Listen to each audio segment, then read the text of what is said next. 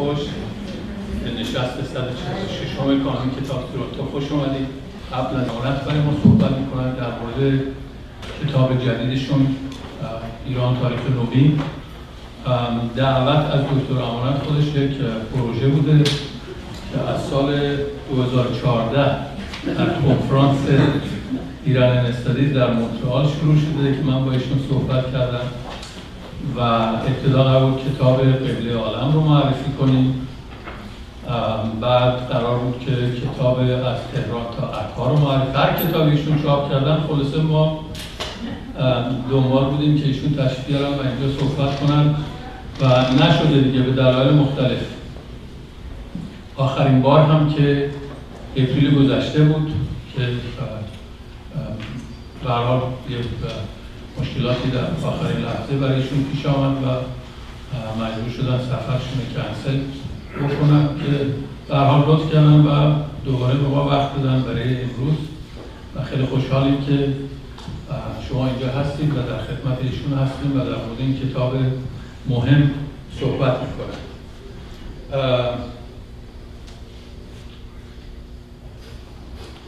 یه نکته مهم که در مورد کتاب ایشون هست این که این کتاب رو از دوران صفویه شروع کردن و ایشون خودشون میگن که به نظر ایشون در واقع شروع مدرنیته مدرنیسم ایرانی با دوران صفویه دکتر امان توضیح دادن در مورد اینکه چرا از دوران صفویه شروع کردن.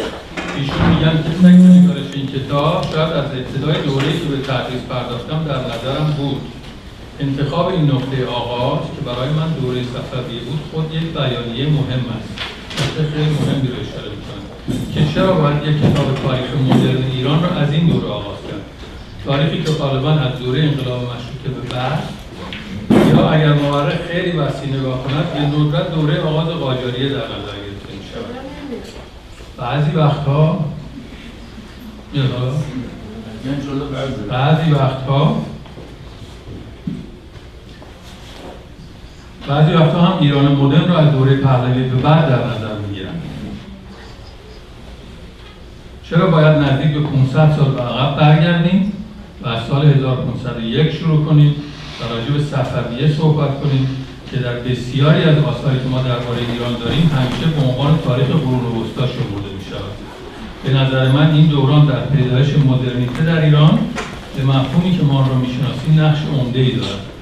مفهومی که من از مدرن از مدرنیته در نظر داشتم بیشتر پیدایش نوعی انسجام ملی بود که تصور می‌کنم در شکلی ایران به عنوان یک ملت نقش خیلی عمده داشت. اگر بخوایم از مفاهیم همان عهد استفاده کنیم یعنی از یک ممالک محروسه ایران به دولت علیه ایران در عصر قاجار و دولت و کشور ایران در دوره پهلوی و دوره حاضر در حال اهمیت در واقع شروع صفویه و پوشش دوران صفویه من یادم هست که زندیات شاهرخ مسکوب در یکی از صحبتاش این موضوع اشاره کرده بود و به حال به عنوان روشنفکر ایرانی بود که ما اصلا این دوران رو نمیشناختیم. نگاه کردم به یادداشتی که داشتم و اون کتابی که ایشون حرف زده بود پیدا کردم اگه بدین کوتاه براتون می‌خونم. میگه که این در صحبتی است که با دکتر علی بنو عزیزی داشته در کتاب بسیار فرهنگ. میگه حالا اجازه بده اعتراف را به یک جای دیگر هم برسانم و وسیعترش بکنم و بگویم که اساسا در زمینه ادبیات و تاریخ هم به چهار قرن اخیر بی توجه بودم. و همیشه پیش خودم می‌گفتم ز آب خورد ماهی خورد خیزم. این دوره انحطاط دوره انحطاط رو افتضال بوده و خبری نیست و بی خود نباید وقت براش تلف کرد. بنابراین اطلاعات ما از این دوره در بسیار کم بوده و هست و ایشون به نظر من بزرگی کردن و این دوره رو پوشش دادن. در این کتاب هزار صفحه از من خواستم که معرفی بسیار کوتاه. دکتر عباس امانت استاد کرسی تاریخ و مدیر برنامه پژوهش‌های ایرانی در دانشگاه ییل هستند کتاب های متعددی چاپ کردم من خیلی سریع و خلاصه میگم که فرصت بیشتر باشه برای صحبت هایشون ایران مادرن هیستوری همین کتابی است که 2017 منتشر شده the Persian uh, the Persian and World Rethinking a Shared Space عهد قاجار و سودای فرنگ از جمله کتاب های دیگر ایشون Resurrection and Renewal The Making of the Bobby Movement um, Pivot of the Universe ناصرالدین شاه قاجار and the Iranian Monarchy um, و تهران تا عکا بابیان و باهایان در اسناد دوره قاجار um, که از کتاب های ایشون هست. همه خیلی دقیق و to the point. نشست بعدی ما نوامبر هشتم نوامبر جمعه هشتم نوامبر دکتر سعید رهنما صحبت می‌کنن. کتاب بازخانی انقلاب های قرن بیستم معرفی خواهد شد. ضمنا در نوامبر برنامه دیگری داریم 22 نوامبر. نمایش فیلم مستند بهرام بیزایی موزاییک اسطوره ها آخرین فیلم دکتر بهمن مقصودلو هست. در دو سانس در آمفیتئاتر کتابخونه فردیومال نشون داده میشه. ساعت پنج و ساعت هشت. توی ایونت پرایس اگر نگاه کنیم اونجا برای گرفتن بلیت می‌تونین اقدام بکنین. نهایتا اینکه تلفنات رو لطفا روی ساکت سایلنت حاضر بذارید که مزاحم نشه و دوستانی که علاقمان اصلا خرابه کنن کتاب رو دریافت کنن. ایمیلاش رو برای ما روی برگه ایمیل که دست به دست میگرده بذارید و نهایتا اینکه خواهش می‌کنم ظرف کمک های مالی ما رو کمک کنید دست به دست بگرده و کمک های مالیتون هم برای ما بذاریم که بتونیم برنامه های این رو برگزار کنیم. آیا تو خواهش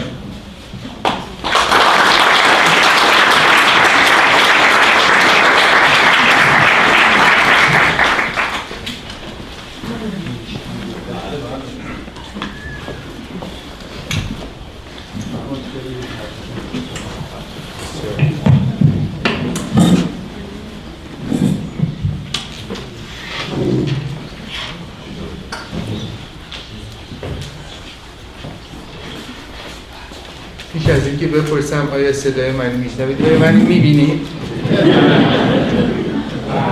مخصوصا. ولی آیا صدا منو میشنوید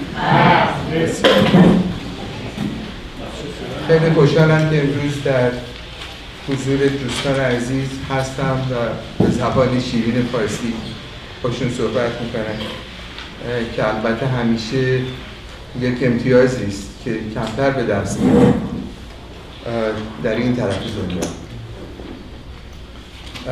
پیش از همه باید از کانون کتاب تورانتو و به ویژه از آقای سعید حریری که با سخنی نیمه گلایه آمیز که از 2014 تا به حال ما مشغول مکاتبه برای این نشست امروز بودیم تشکر کنم. و خیلی خوشحالم که اینجا هستم و پوزش میترم که بار گذشته متاسفانه به خاطر ایشون نگفتن ولی شدی عملی جراحی داشتم بود که نمی‌تونستم سفر کنم. خیلی خوشحالم که می‌بینم ایرانیان عزیز در این طرف دنیا هستن. آقای حریری من گفتن که گویا جمعیت تورنتوی بزرگ ایرانیان در تورنتوی بزرگ چیزی قریب 250 هزار نفری که اون به خودی خود نشانه از این هستش که چرا کتاب ایران مدرن من شاید باید بیشتر بهش توجه بشه. شاید پاره از پاسخها به پرسشی که چرا یک همچین جمعیت عظیم ایران که سرمایه بزرگی برای ایران هستن در خارج از ایران هستن. و چرا اصولا اهمیت این جامعه های بدون مرزی در این عصر جهان شامودی یا گلوبال ورلد چیست؟ البته من به این مسائل نمی پردازم اشاره شاید در پرسش و پاسخ فرصتی باشه. ولی به هر حال همین استقبال به یه ترتیبی برای من همیشه مشوق بزرگی بود. به ویژه اینکه از فکر می‌کنم از سال 2017 که این کتاب چاپ شد شاید هم قدری قبل از اون تا به حال شاید این سی و پنجمین از این از روی خودصدایی نمیگم فقط از روی این میگم که علاقه به این کتاب چه در میان ایرانیان چه در میان دیگران همیشه بوده. البته این چون همه از من می‌پرسن مخصوصا ایرانیان که آیا ترجمه فارسی این کتاب هم در دست انتشار الان واقعی دکتر توکلی مختصرا گفتم که اون خودش یه جزوه کوچیکی می‌تونه باشه که چطور این کتاب در ایران چاپ میبایست می‌شد و آیا خواهد شد یا خیر یه قدری آینده نگری هم درش هست ولی به هر ترتیب چهار ترجمه متعدد که تنها یکی از اون با اطلاع مترج... با اطلاع معلف بود در دست انجام یکی هم ظاهرا انجام شده ولی در مجاری راه ارشاد رو هنوز نپیموده. و از این جهت آینده معلوم نیست یک رندی هم در اینترنت یه ترجمه برای خودش کرده از این کتاب. نبداری دو سومی که یک نیمی از کتاب ترجمه و بعدی داده که همه کتاب می‌خواد ترجمه کنه. معلوم نیست کیست.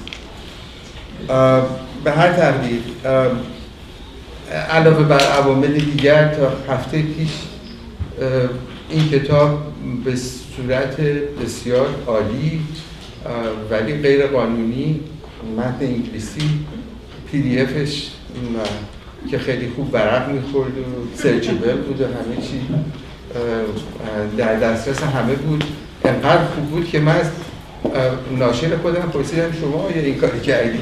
و بعد دو روز بعدش برستستم پس معلوم شد که کار ناشر نبود. به هر تقدیر ممکنه اگر کسی به زبان چینی یا عربی یا ترکی بخواد این کتاب بخونه شاید ترجمه زودتر ممکنه برای اینکه هر سه در دست انجام خب حالا چرا این باید پرسید که این استقبال از این کتاب چرا؟ و اصولا از این موضوع چرا انقدر برای ایرانیان و غیر ایرانیان شاید جذابه؟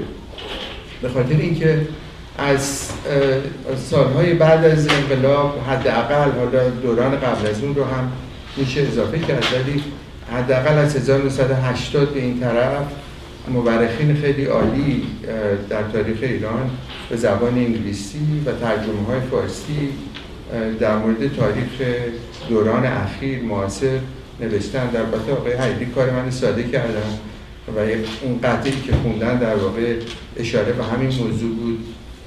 به این ترتیب که آقای یروان ابراهامیان ایران بیتوین تو ریولوشنز ترجمه فارسی ازش هست. کتاب خانم کدی Roots of Revolutions کتاب آقای علی انصاری Modern Iran History Modern Iran کتاب آقای ارجمند Turban for Crown کتاب آقای ریان ریشارد در مورد تاریخ ایران به فرانسه تاریخ جدید اخیرا به انگلیسی چاپ شده. پس متون متعدد و دیدگاه های مختلف بوده و این کم نیست. بالاخره به این موضوع توجه شده.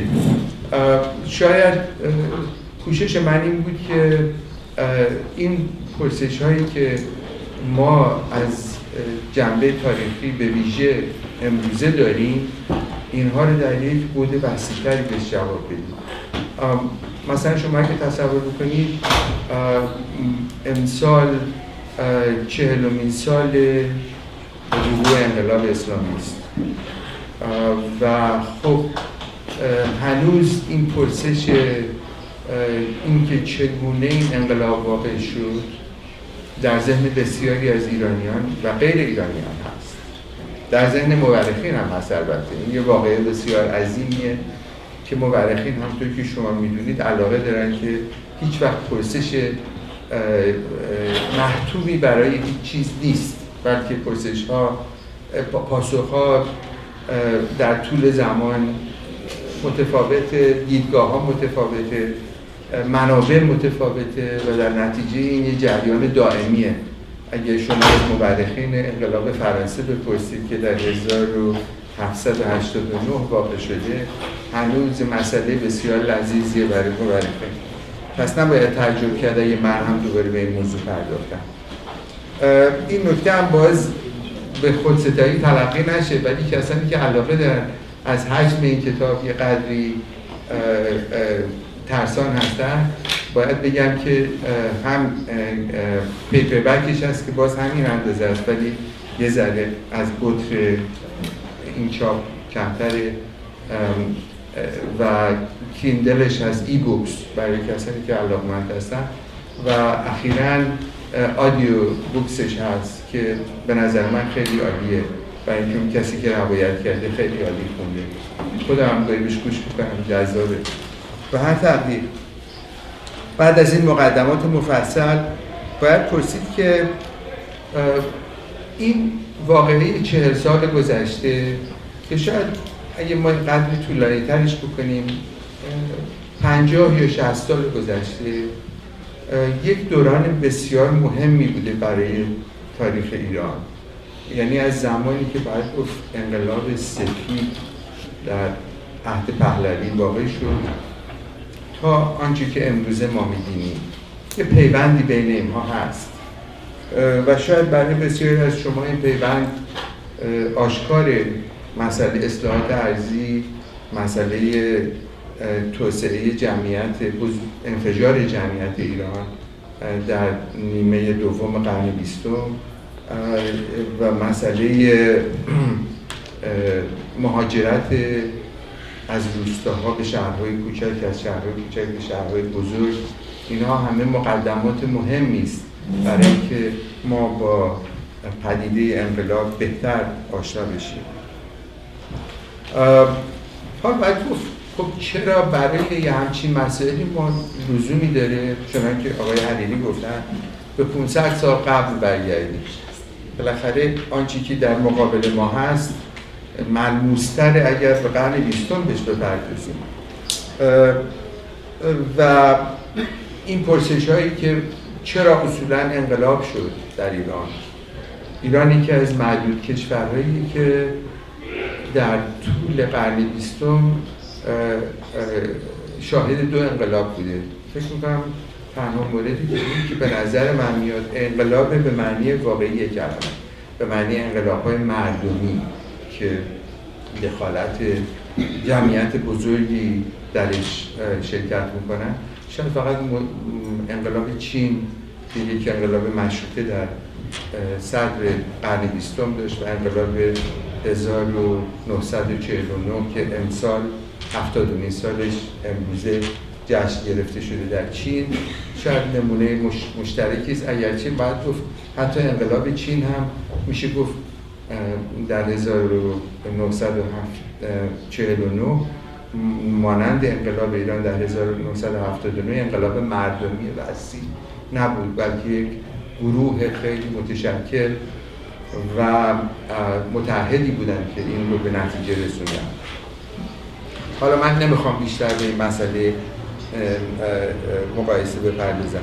بلکه می‌خوام بپردازم که چرا اصولا ما این انقلابی که دو بار در طول تاریخ ما در قرن بیستم واقع شده رو می‌تونیم در این در یک دامنه وسیعتر و گستردهتری بهش بنگریم. چرا این انقلاب اسلامی بود؟ اون نکته مهم دومه.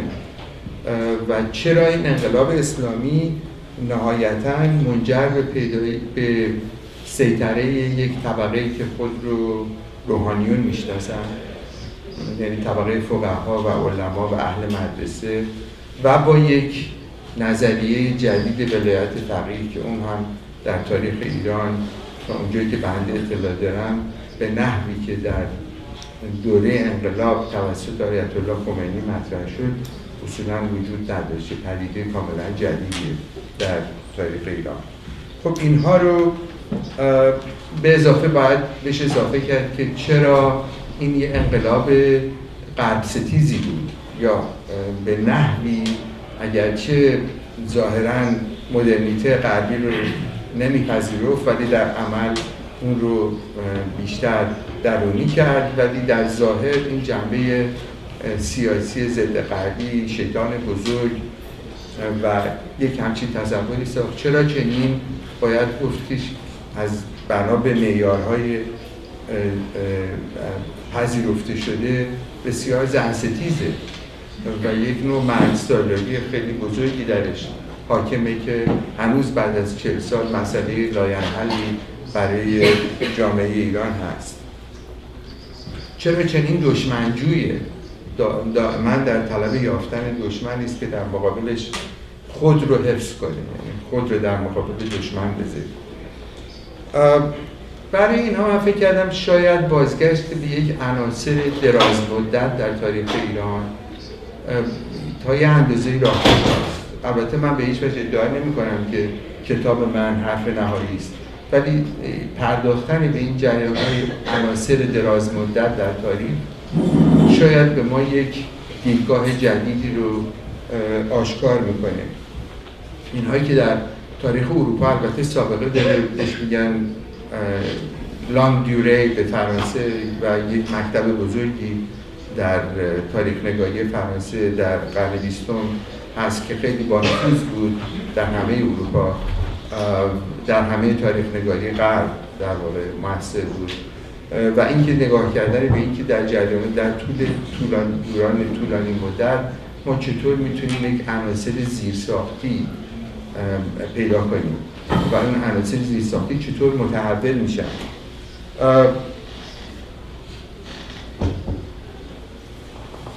ببخشید من شاید این بهتر ببینم.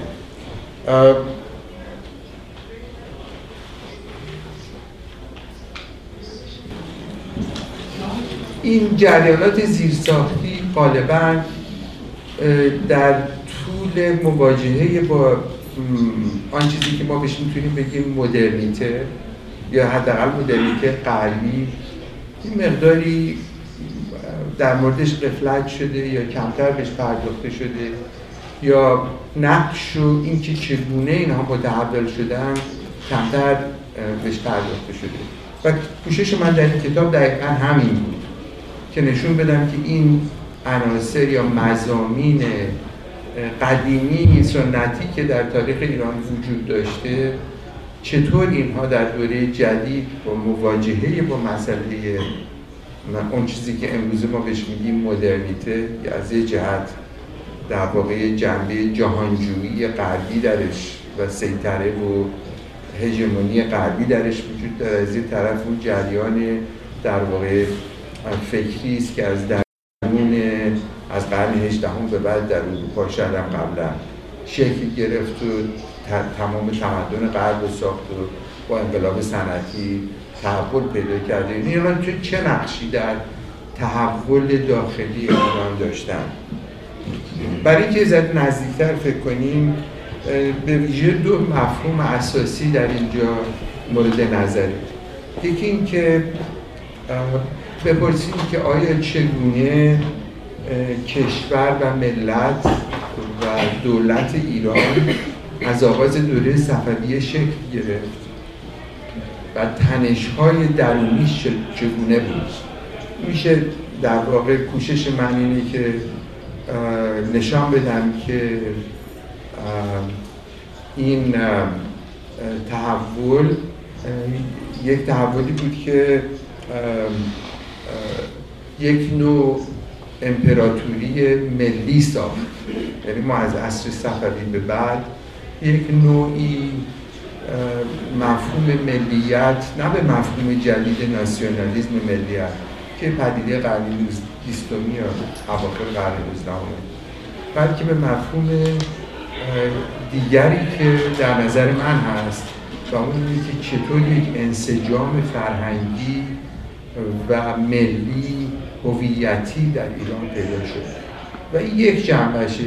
و وقت جنبه دوم اینه که چگونه این با استقرار یک مذهب رسمی در ایران یعنی با شیعه اصلاح که دولت صفویه و بعدها دولت قاجاریه هر دو مدافعش بودن و این رو در واقع به عنوان یک جریان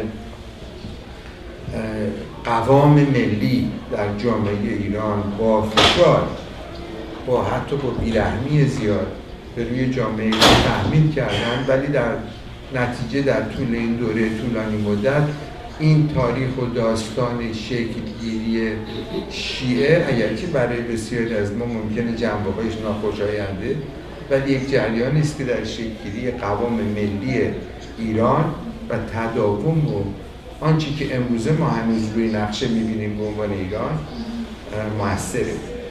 و توجه داشته باشیم که ایران در طول این دوره به ویژه در قرن 19 و 20 مواجه با یک جریانات خیلی بزرگی بود.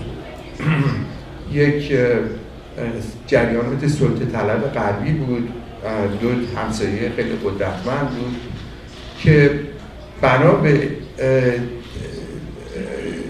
اون روالی که در قرن 19 پیدا شد ممکن بود ایران رو هم جزو سرزمین های دیگر به عنوان یک مستعمره بشناسند و ایران هم به زیر همون یوغ استعمار بیاد که آسیای مرکزی بود یا هندوستان بود یا بعدها بعضی از سرزمین های امپراتوری امپراتوری عثمانی بود.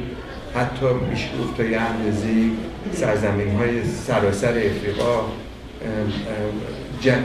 پاره ای از اینها همه در این دوره در دست قدرت های غربی بودن در مستمره قدرت های غربی بودن ولی ایران به یه نحو خیلی عجیبی شاید به نحو مجزاسایی تونست از این جریان بیرون بیاد و به صورت یک نوع استقلال ضعیف.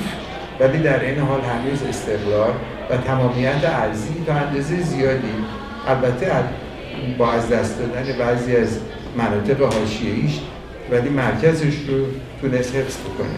تجزیه نشد و به عنوان یک به عنوان یک مملکت از 1921 با شروع دوره پهلوی قوام حتی بیشتر ملی و با یک ایدئولوژی ناسیونالیسم و هویت ایرانی خیلی قویتر باقی موند. باید البته توجه داشته باشیم امسال صدومین سال قرارداد معروف 1919 است. یعنی که میشه گفت یک حزیزی در وضعیت ایران در قرن بیستم که تقریبا ممکن بود به صورت یک کشور تحت نمایه در بیاد و نظیر اون سرزمین های مجاورش که در قینومیت انگلیس یا فرانسه بودن او هم یک جزی از این زنجیره بزرگ سرزمین ها بشه. ولی نشد. حالا چقدر این مهمه می‌تونیم بعدا بهش بپردازیم به هر حال آنچه که مهمه در این تحول و در این قوام و در این پیوند بین این دو عنصر مهم یکی عنصر مذهبی یکی عنصر ملی می‌تونیم این جریانات دراز مدت رو ببینیم. من در کتابم کم و بیش و بعد از اینکه کتاب نوشته شد خیلی بیشتر آگاهانه نه در واقع حدودا نه عنصر مهم طولانی مدت رو در دراز مدت رو در تاریخ ایران می‌بینم. حداقل از دوره صفویه به این طرف. یکی این که یکی از عناصر مهمی که شاید برای ما امروزه یک جریان اساسی برای شناخت تاریخ ایران هست تاریخ ایران جدید هست. مسئله رابطه دین و دولت هست. این یک پدیده بسیار مهم و قدیمیه که در واقع در گذشته به صورت یک یک چنان که در منابع عهد ساسانی گفته می‌شد دو خواهر همزاد بودن که با هم پیوند خیلی نزدیک داشتن. ولی در به تدریج تبدیل شدن به دو دو نهاد ستیزه جو و با, با هم در تضاد این یک حالا بهش بیشتر خواهم پرداخت برای اینکه فکر می‌کنم این یکی از مسائل مهمه. دیگر یکی از مضمون های مهم تاریخی ایران یک نوع تنش بین کیشداری یعنی شهر شهر مداری. بله.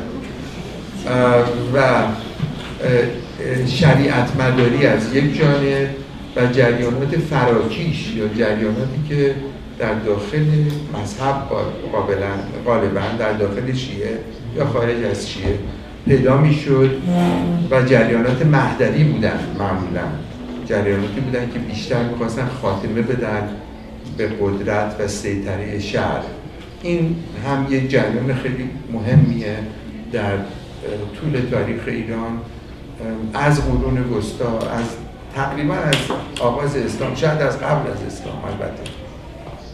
همیشه این منازعه بین شریعت و کیش و فراکیش وجود داشت. جریان دیگری که در از نظر جغرافیایی و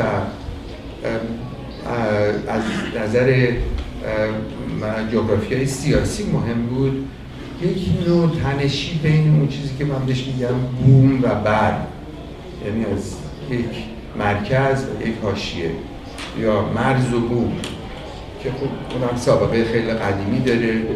خود این عناوین بوم و بر چنانکه خیلی از شما می‌دونید. سابقه شاهنامه ای داره و اینها و گذشته ای که در واقع بین مرکز و سرزمین های هاشیریش یک ارتباطی بوده که گاهی پیوند و گاهی تنش وجود داشته. به این هم شاید ذره بیشتر بپردازیم. پیدایش دولت مرکزیت گرای در عصر پهلوی و پایان اون چیزی که ما بهش گفتیم در دوره قاجاری در دوره صفوی حتی. بهش گفتن ممالک محروسه یعنی یک مملکت نبود. بلکه تقریبا نظام فدرالی بود که در اون هر کدوم از سرزمین ها برای خودشون ممالک در واقع.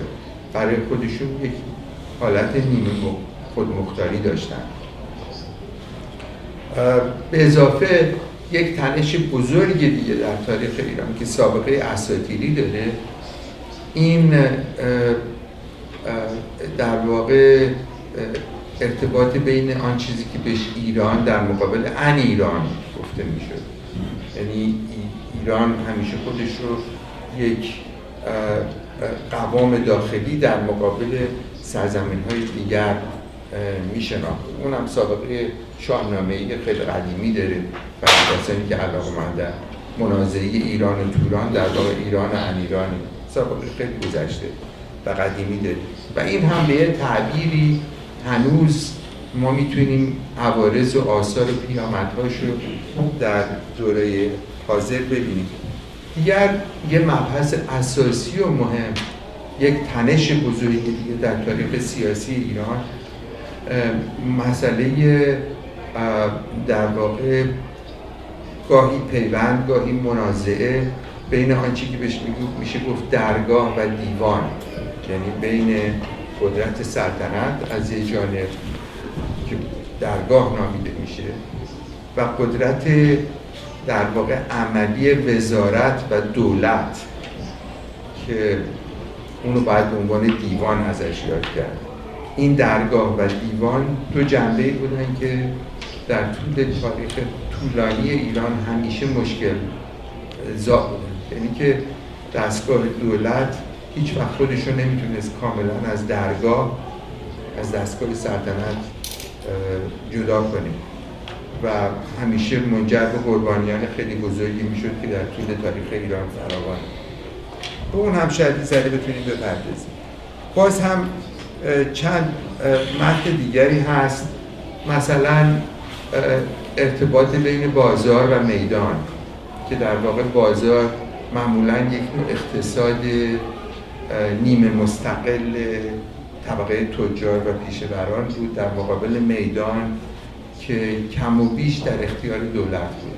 یعنی این یک دو نوع اقتصادی بود که با همدیگه یا پیوند داشتن یا با هم در کشش بودن. چیزهای دیگه هم میشه پیدا کرد. مسئله ظاهر مرد سالار جامعه ایران و زیرساخت زن سالار حداقل در طبقه در طبقه برگزیدگان در طبقه در واقع حاکم بر جامعه ما این تنش رو می‌بینیم اگرچه ظاهرش خیلی مرد ولی در باطن زنان ظهور حضور دارن و حضورشون خیلی مهم و اساسی در شکلی در مسئله جانشینی که یک مسئله اساسی در شکلگیری تاریخ ایران تا دوران قرن بیستم.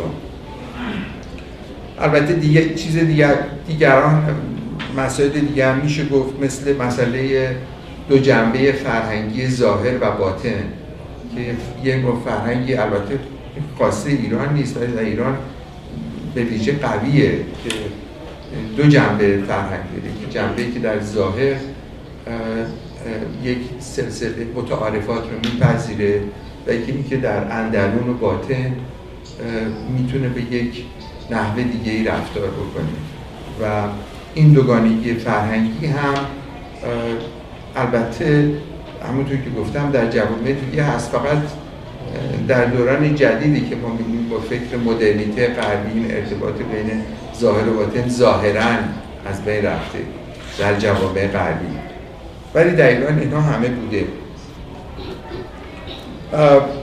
همه اینها از نظر من بدون اینکه بخوام یک نوع ناسیونالیزم وطنی رو تشکیل کنم. ولی می‌تونم بگم این عناصر و کشش و تنش بین اینها در دوره جدید باعث شده که جامعه ایران یک نوع مقاومت بومی یا یک نوع هویت بومی برای خودش بسازه. اینجا آقای دکتر توکلی متخصص همین مسئله هویت بومی هستن و کتابشون خیلی در این مورد رهگشاست. اینکه چطور در واقع ما در جامعه ایران علا رقم همه کجی ها و کاستی ها و تراژدی هایی که جامعه ایران در طول دوره تاریخ جدیدش متحمل شده. معزلک تا یه اندازه توانسته برای خودش شکل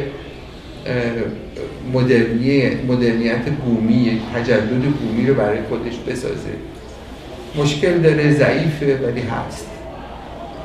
ایران صد درصد غربی نشده و شاید هم نمی‌تونسته بشه از تاریخی غیر ممکنه که ما تصور کنیم. یه جامعه ای که متفاوت از غرب رشد کرده بتونه دقیقا همون راه رو طی کنه. اول در مورد معارضه دین و دولت. این شاید مفهوم اصلیه به خاطر اینکه امروزه ما بیش از چیزی گرفتارش هستیم یا عوارض غالبا ناخوشایندش رو تجربه می‌کنیم. شاید برای بعضی از شما دانسته است که این اندرزنامه های ایرانی کتبی که نصیحت الملوک یا سیاست نامه نامیده میشن اینها یکی از اصول و پایه هاشون همین تبلیغ این امره که دین و دولت دو عنصر پیوسته به هم یا به قول نامه تنسر که قدیمی ترین نمونه یکی از قدیمی ترین نمونه های اندرزنامه های ایرانی مربوط به دوره ساسانی است شاید در قرن ششم نوشته شده.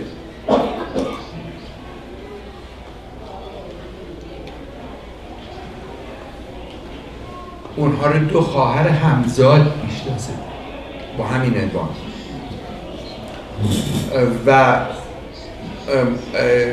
بر این, بر این اعتقادی که هیچ یک از این دو دو عنصر یا دو نهاد بدون دیگری نمی‌تونه دوام بکنه و ضعف یکی همیشه موجب سقوط دیگری.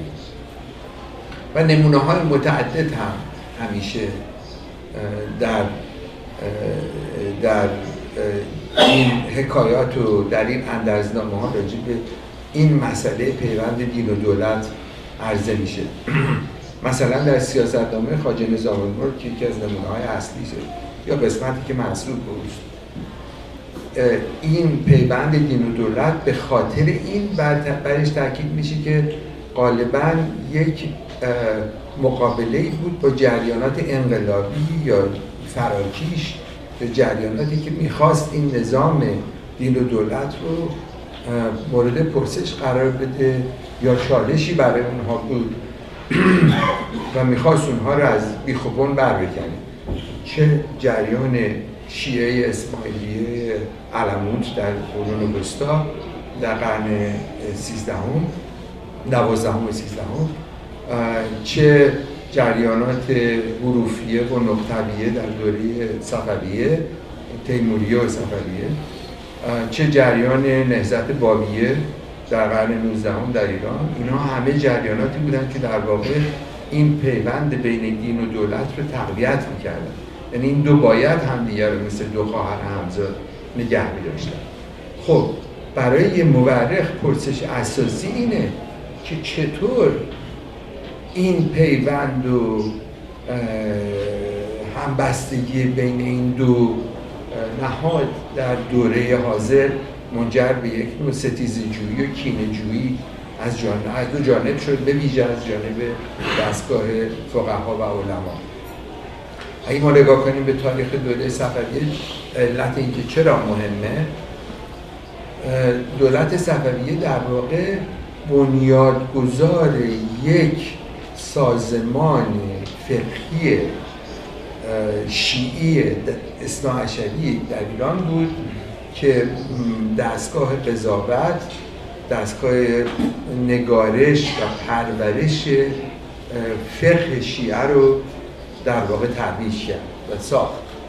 حتی خب همون که بعضی از شما آگاه هستید بسیاری از اون اولین گروه فقهایی که در دوره صفویه در قرن 16 به ایران آمدن و حتی تا قرن 17 به دعوت دولت صفویه به ایران آمدن کسانی بودن که از جبل عامل در جنوب سوریه و شمال لبنان میمدن یا از سرزمین قطیف میمدن که امروز در جنوب خلیج فارس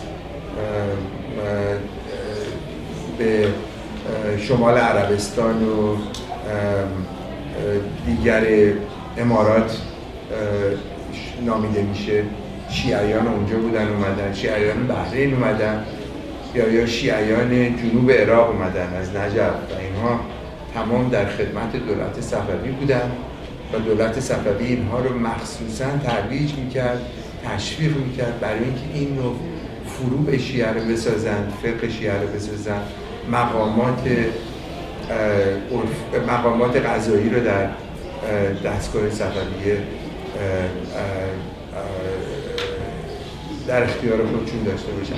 شاید در پرسش و پاسخ باشی بیشتر پرداخت چرا صفویه این کار کرد. ولی هر آنچه که بود این پیوند دین و دولت رو به ویژه تقویت کرد. آگاهانه. تقویت کرد. و بعد در عصر قاجاریه بعد از دوره فطرتی میان این بله در دوره قاجاریه هم بعد از دوره فطرت 70 ساله دوباره این پیوند تشویق شد با یه تفاوت خیلی اساسی.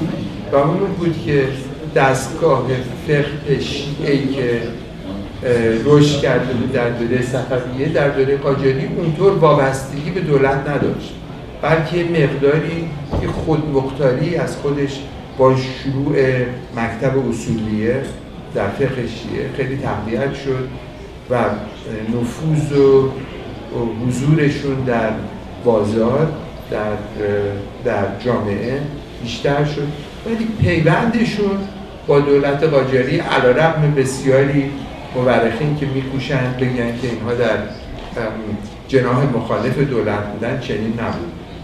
در تقریبا همیشه در مدافع دولت بودن شما کافیه نگاه کنید به آثار بزرگترین فقهای شیعه قرن 19 از جمله ملا احمد نراری که آقای خمینی در مورد ولایت فقیه دائما بهش ارجاع میده.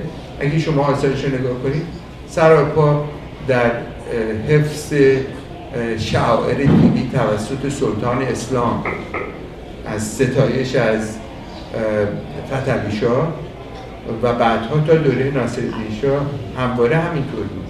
شما خیلی از منابع می‌بینید که این رو تشویق می‌کنن. گاهی اعتراضات بود گاهی منازعات بود ولی منازعات در سر اصول نبود. منازعات بر سر اصول نبود. بر سر اون چیزی که مافیا بهش میگه ترف دعوای بر سر حدود بود. نه بر سر اصول.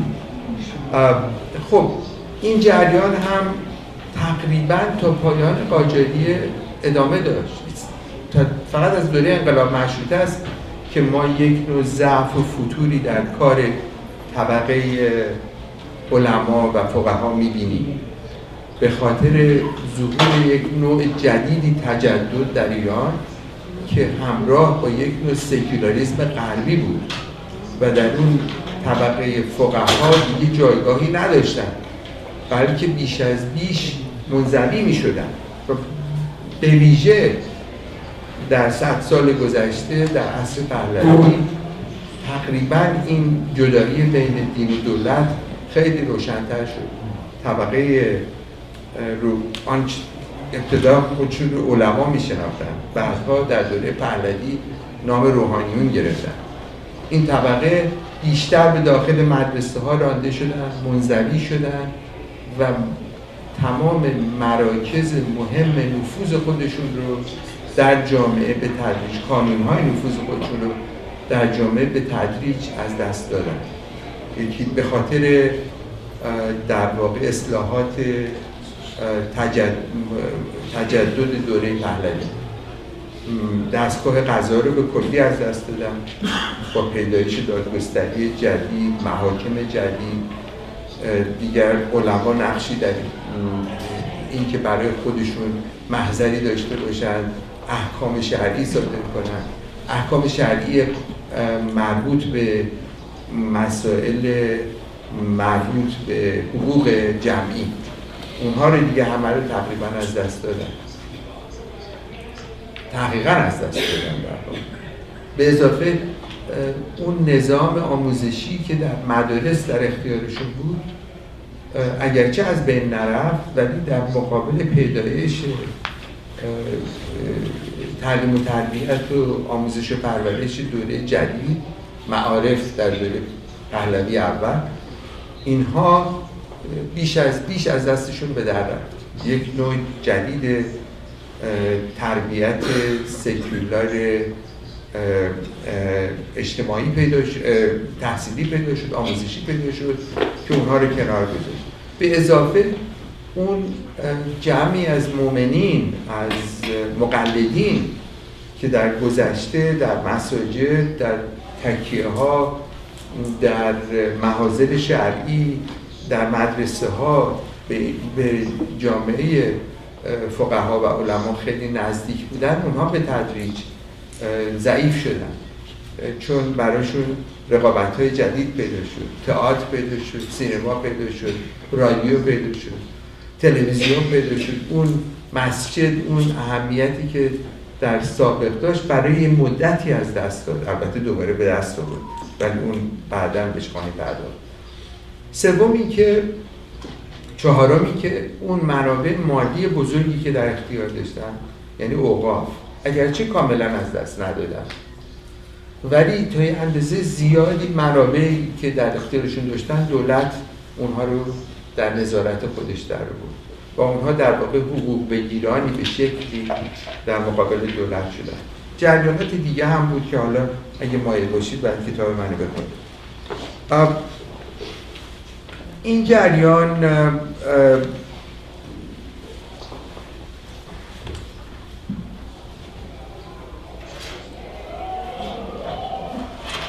این انزوایی که در نتیجه حاصل شد این دستگاه فقها رو تضعیف کرد ولی از بین نبود.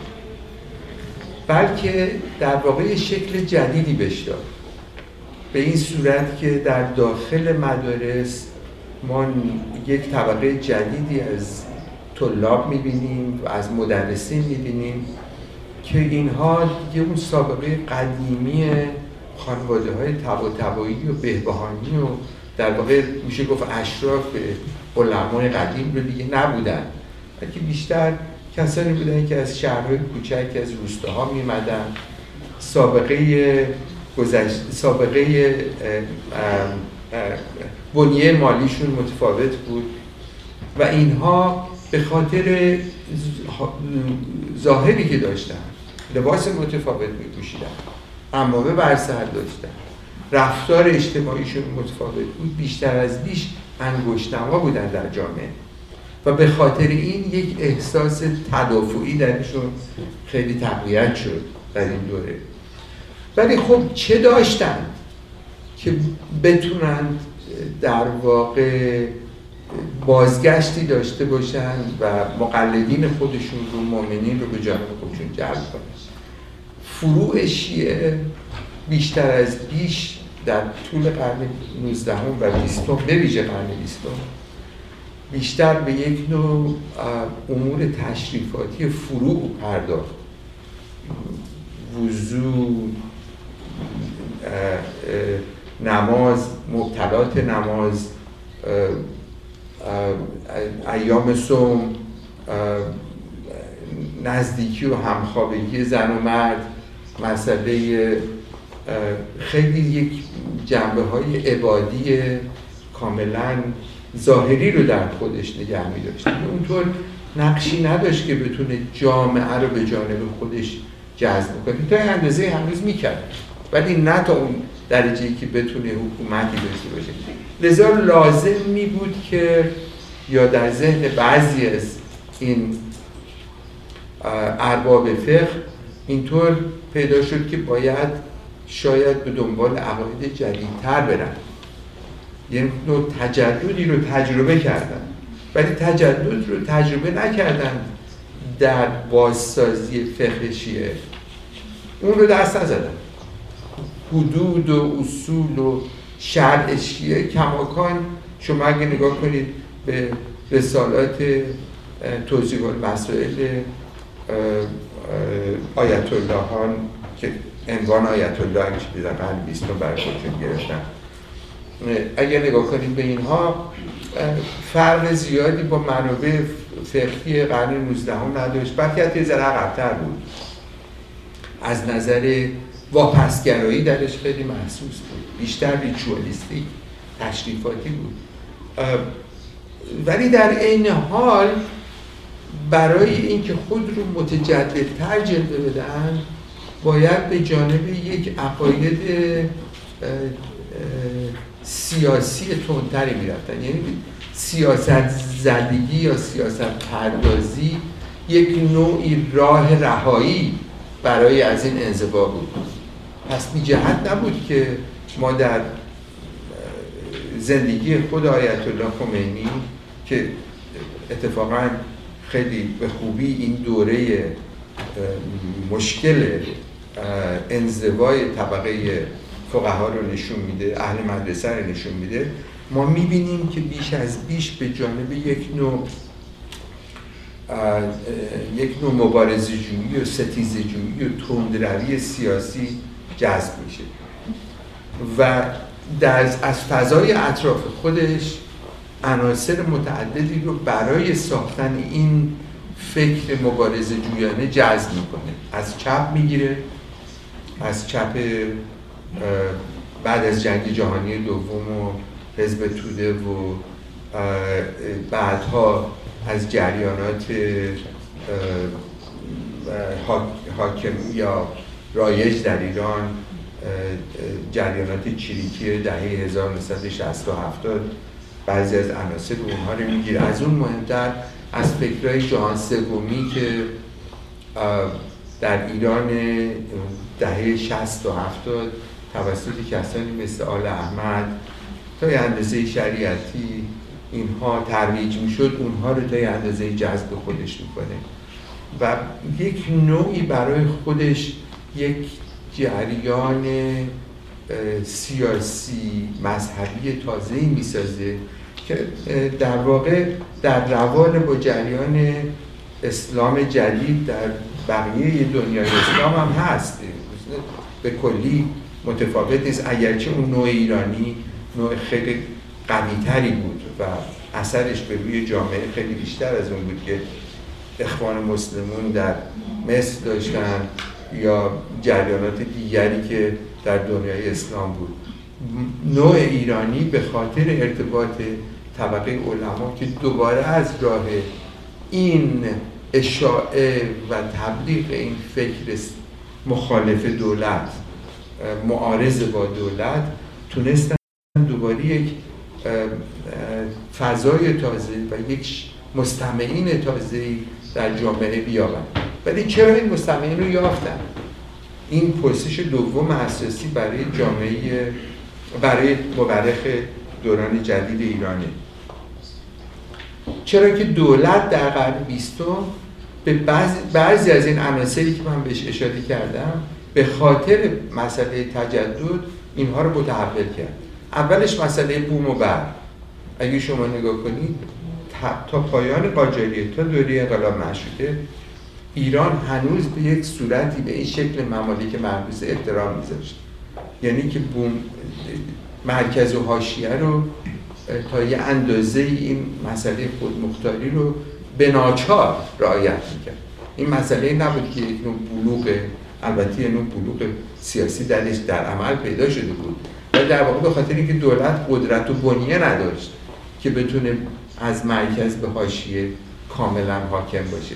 در این دوره های بیشتر دوره های کمتر دوره صفویه گاهی اوقات خیلی زیاد دوره قاجاریه گاهی اوقات زیادتر دوره پهلوی خیلی زیاد این سیطره به حاشیه پیدا شد. چرا؟ به خاطر اینکه منابع جدیدی یافت که اجازه می‌داد این بوم رو بر رو بوم بر رو یا مرز بوم مرز رو کنترل کنه و برش چیره بشه. البته روشنه. منابع یکی از منابع مهم و منابع استخراجی بود. یعنی که پیدایش صنعت نفت در ایران. اگرچه تا دوره طولانی تا دهه پایان دهه 60 منافع اصلیش به, به دولت های غربی به انگلستان و دیگر دولت ها می‌رسید ولی ایران هم سهمی داشت. همون سهم مهم بود. همون سهم از ابتدای دوره پهلوی مهم بود. و در شکلی ارتش مرکزی در ساختن نظام مرکزی در راهسازی در ارتباطات در مرکزیت دولت به روی همه سرزمین های مجاورش خیلی موثر بود. به اضافه اون ساختن یه طبقه متوسط جدید. که طبقه متوسطی بود که تا یه اندازه اون مسئله سکولاریسم قلبی رو پذیرفته بود و با اون بار اومده بود. پرونده دستگاه های آموزشی دوره پهلوی بود. مثل خانواده خود من مثل خانواده بسیاری از شما.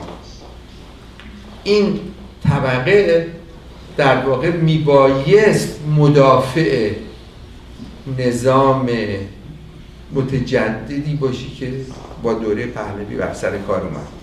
ولی در عمل نتونست این نقش رو ایفا بکنه. نتونست یک نوع عصبیت ملی یک نوع همپیوندی ملی در مدافعه از نظام متجدد پهلوی بسازه. علت بزرگش این بود که این منابع استخراجی دولت رو دولت پهلوی رو بیش از بیش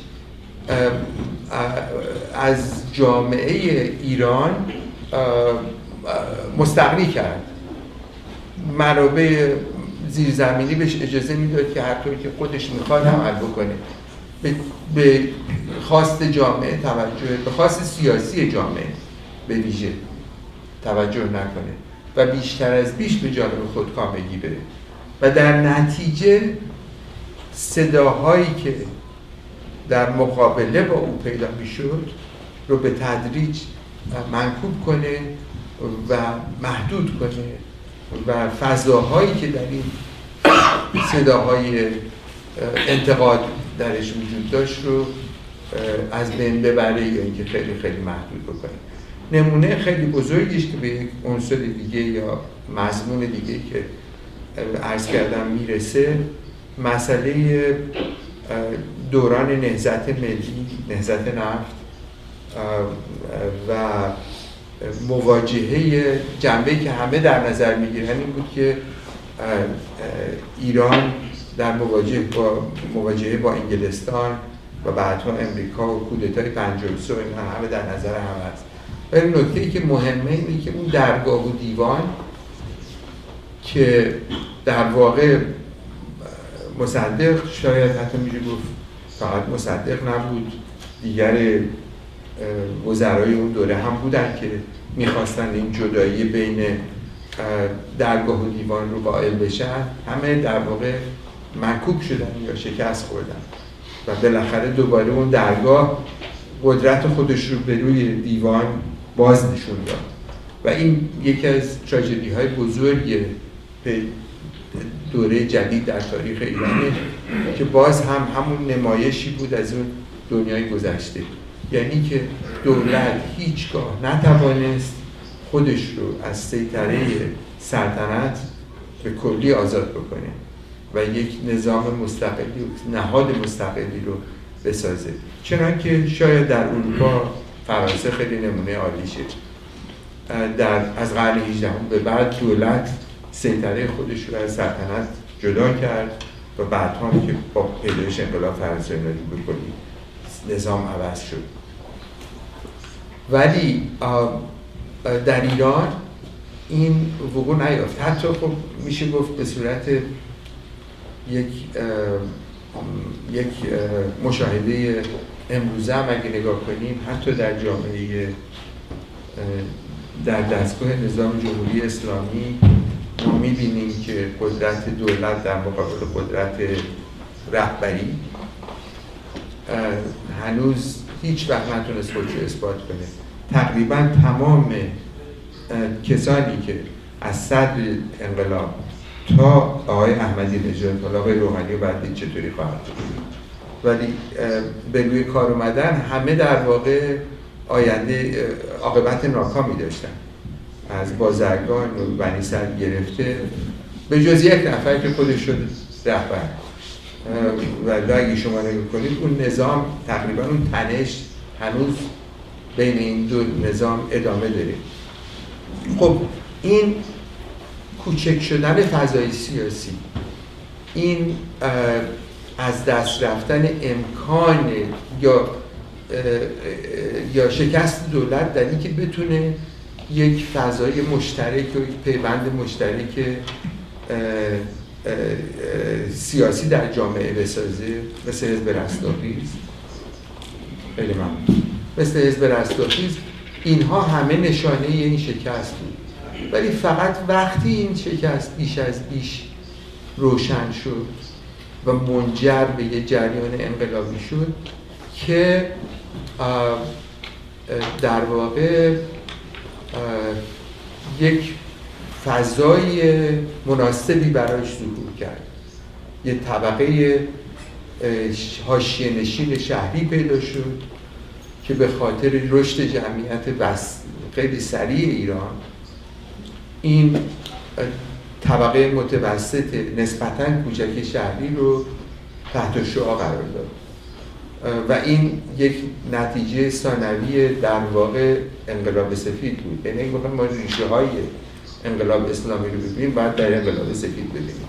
که چطور این جامعه ایران به خاطر اون جمعیت اضافی شهر روستاها به شهرستان ها آمد و از شهرستان به شهرهای بزرگ آمد.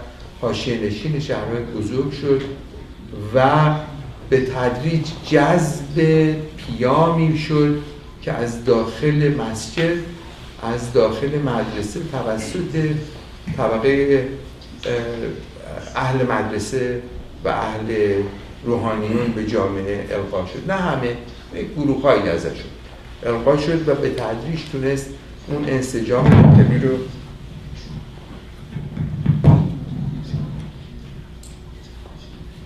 در داخل اینها پدید بیاره.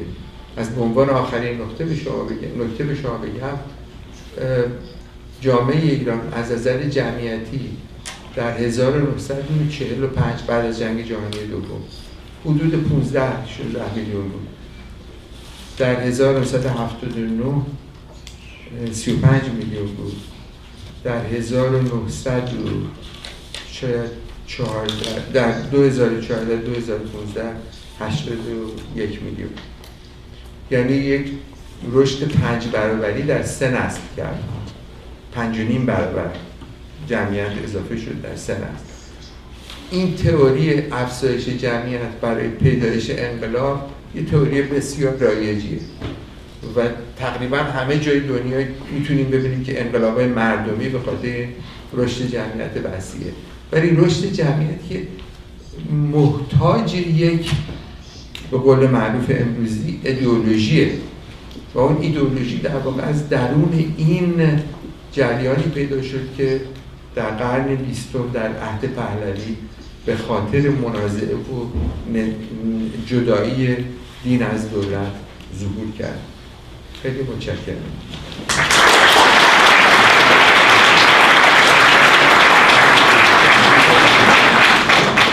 خب دوستان چند دقیقه فرصت داریم برای پرسش پاسخ. من دوباره پوزش دارم.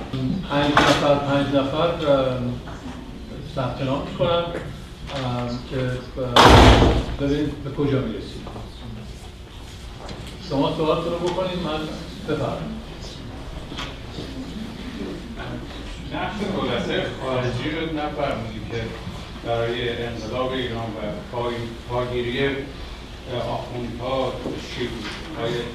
اونا دوست داشتن که اینا رو پرورش بدن یا از مردمی جوش دیدن خیلی متشکرم. باش می‌خوای در کدوم جدا بله بسیار خوب. در مورد این شایعات بسیار زیاده و به عنوان مورخ اگر مقصود ما انقلاب اسلامی 1979 1980 هیچ دولت خارجی نقشی در پیدایش انقلاب اسلامی نداشته انقلاب ایران نداشته. نقشش بیشتر نقش انفعالی بوده.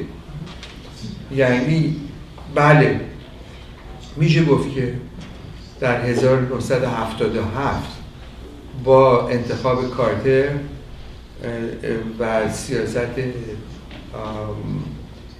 که در واقع بیشتر متوجه ایران نبود متوجه اتحاد شوروی بود. مسئله حقوق بشر و, و تاکید بر حقوق بشر به بعضی از ایرانیان در داخله در میان طبقه روشنفکر در میان کسانی که سابقه مبارزه ملی در عهد مصدق داشتن و اینها به اونها اجازه داد که با یک آزادی بیشتری نامه سرگشاده بنویسن. هنوز حتما خیلی از شما به یاد دارید در 1377 دو سه تا نامه سرگشاده که نوشته شد همه به خاطر این بود که یک نوعی در واقع احساس می‌کردن که آزادی بیشتری هست. و دولت شاه به خاطر کارتر به خاطر روی کار کارتر احساس می‌کرد که من تضعیف شده. ولی این به این معنی نبود که دولت امریکا یا یکی از هیچ یکی از دول غربی دیگه قصدی داشت که نظام پهلوی رو کوچکترین صدمه و آسیبی بهش بزنه فقط یه جریان انفعالی بود. بعدم که هزاران صدها هزار نفر در خیابون ها اومدن هر قدرت غربی پیش خودش اندیشید که خب این یه نهزت ملی است ما که نمی‌تونیم با این بجنگیم که. و خب مجبور شدن کم و بیش باش کنار بیان. ولی این به هیچ وجه هیچ سندی در هیچ منبعی که من می‌شناسم چنین چیزی رو نمی‌تونه اثبات بکنه که یه نقش توطعه دستیس دستیس انگارانه بر ضد نظام پهلوی بود. برای اینکه نظام پهلوی در واقع بزرگترین مدافع و بزرگترین حامی قدرت های غربی در سراسر اون منطقه بود. و از هر نظر چه سیاست داخلی چه سیاست منطقی چه سیاست بین المللی شاه یه عنصر بسیار اساسی برای حفظ این نظام منطقه ای بود یک سوالی داشتم سوال کلی هستش رو به تاریخ و تاریخ شناسی هستش. جان. بفرمایید. یکی از مسائلی که زمان هستش در نگاه تاریخ شناس و تاریخ نگاه این هستش که وقتی به فاصله قدیمی و زمان دوران بازها خیلی از شواهد و وقایع تاریخی رو ما به صورت استناد نمی‌تونیم راجع صحبت کنیم نقل قولهایی هستش که از تاریخ های مختلف در واقع به ما می‌رسه. حالا مسائل کندی هم هستش. ولی به به مرتبه زمان و تاریخ و رابطه که با هم دیگه دارن. چیزی که من مطالعه کردم و نظر شما رو می‌خوام بپرسم اینه که یه خداگاهی تاریخی وجود داره که ما یا مورخ و استناد بر اون می‌تونه نظری هایی رو توضیح بده می‌تونه جوامع مختلف رو بررسی بکنه حالا شما راجع به تاریخ ایران صحبت کرد ولی اگه بخوایم به زمانهای خیلی باستان برگردیم. شاید باید با یک متد دیگری در واقع به مسائل کار کنیم. سوال من این هستش. شواهدی که ما در تاریخ می‌خوایم بهش نگاه بکنیم از چه زاویه‌ای؟ از چه دیدی باید باشه؟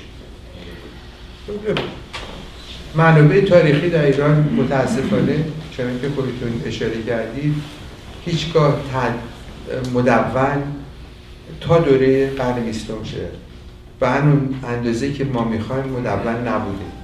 یکی از دلایل بزرگیش هم این بودی که از نظر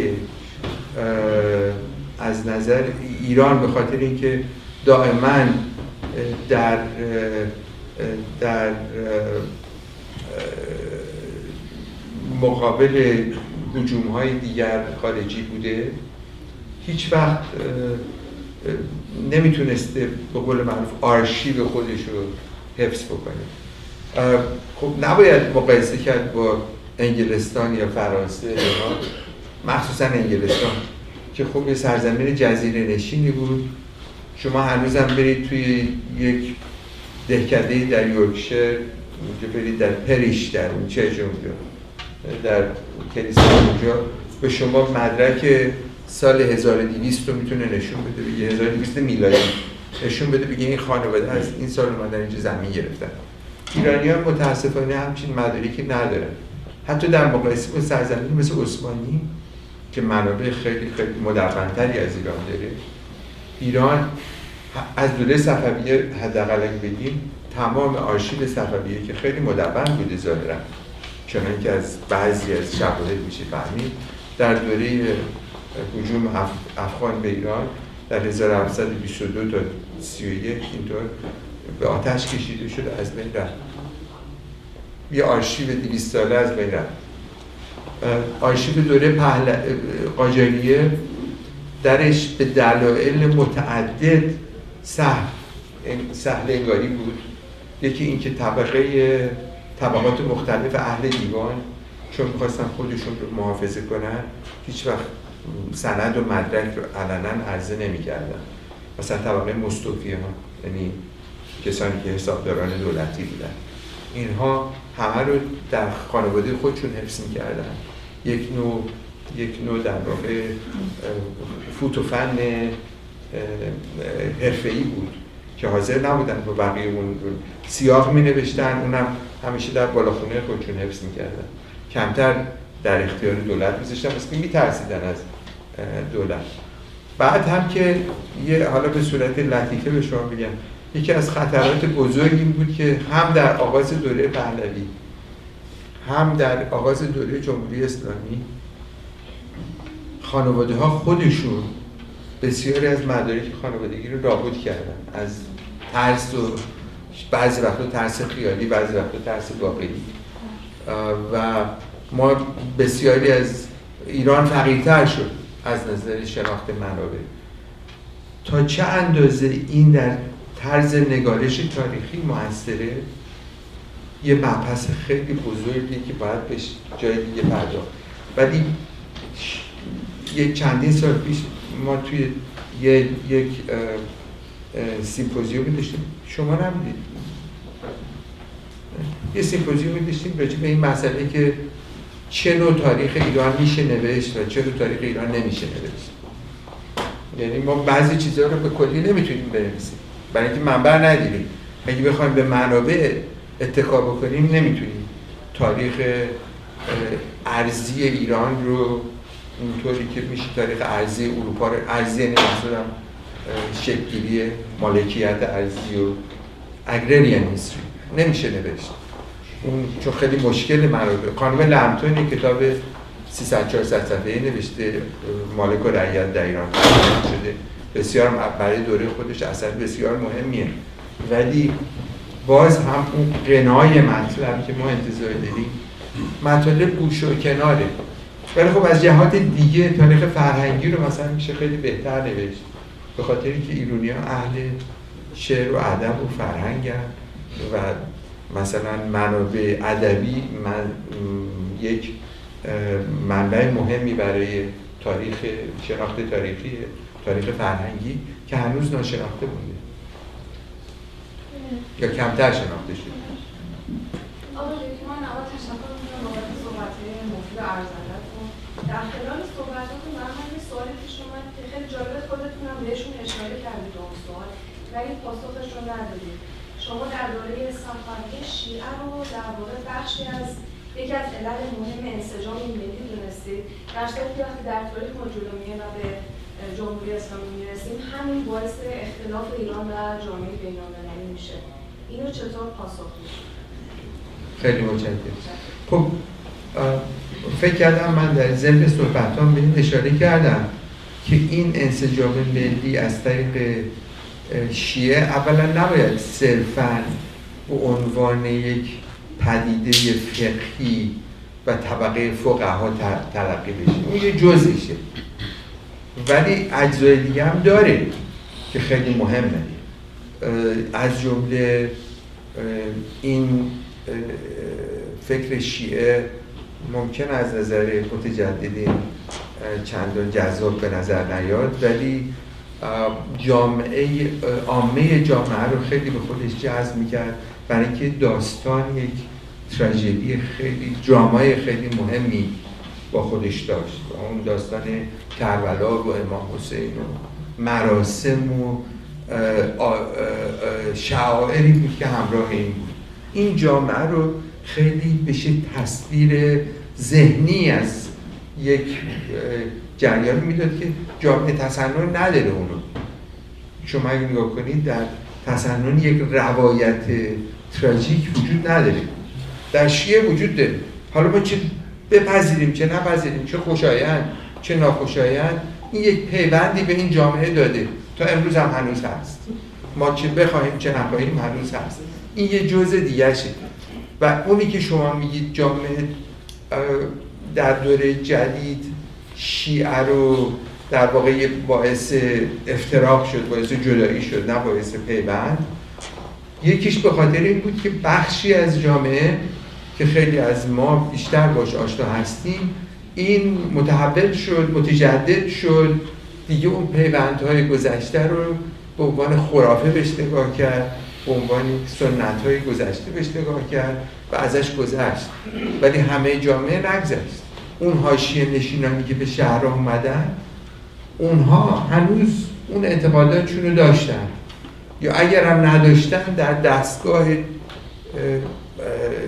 این روحانیون مبارز که خیلی دوست دارم به خودشون بگن روحانیون مبارز اینها دوباره تشدید شد و تقویت شد و ادامه پیدا کرد و شاخ و برگ بیشتر پیدا کرد. امروز در جمهوری اسلامی شما چیزایی دارید که در دوره حتی صفویه هم نداشتید دهه فاطمیه دیگه آشورا اینطور مداهون اونطور اینها همه شاخ و برگ های تازه که درست مثل دوره صفوی حالا نوع دیگه جمهوری اسلامی داره برای جامعه ایران می‌سازه. از نظر ما ناخوشاینده. از نظر جمهوری اسلامی راه نفوذ و استقرار و و تداومه. اشاره کردید درباره وجود زن سالاری در دوران قبل از قرن بیستم. خواستم بدونم کم اطلاعات بیشتر اگه بشه در این باره بگید در این مثالی اگر هست در این باره جالب بله. خب اولا اینکه این موضوعی که هنوز جای تحقیق بیشتر داریم. و دیگه یه نمونه که خود من در کارم باش خیلی مواجه شدم. شما اگه نگاه کنید تقریبا تمام سلسله های حاکم بر ایران قبل از دوره پهلوی از جمله قاجاریه. اینها سلسله بودن که ریشه های ایلیاتی داشتن. و درشون پیوند های ازدواج ایلیاتی خیلی زیاد بود. در این نوع خانواده ها در این نوع دستگاه حاکم زنان نقش خیلی اساسی بازی می‌کردن. مادر شاه همسران شاه به روی فرزندانشون خیلی نفوذ بیشتری داشتن. و در داخله اندرون شما حتی گاهی اوقات روایت مثلا ناصرالدین شاه از اندرون خودش هم ببینید این نفوذ زن رو حضور زنان رو به عنوان یک طبقه که یک کنش طبقاتی دارن. یک نوع ایجنسی دارن در می‌بینید این رو و زنان خیلی با نفوذ و قدرتمندی بودن بسیاری از اینها. شاید در مقابل در مورد گروه های دیگه میشه گفت ولی معروفه ما ضعیفه یا هنوز پیداش نکردیم یا درست نخوندیمشون تا این نقش زنان رو بیشتر در اون جامعه ها ببینیم. این همون مسئله بیرون اندرون بیشتر مربوط میشه. به یه اعتباری هم باید گفت تجدد در ایران این نقش زنان رو پررنگتر کرد و این استراب و نگرانی رو در ذهن طبقه فقها و علما بیشتر کرد.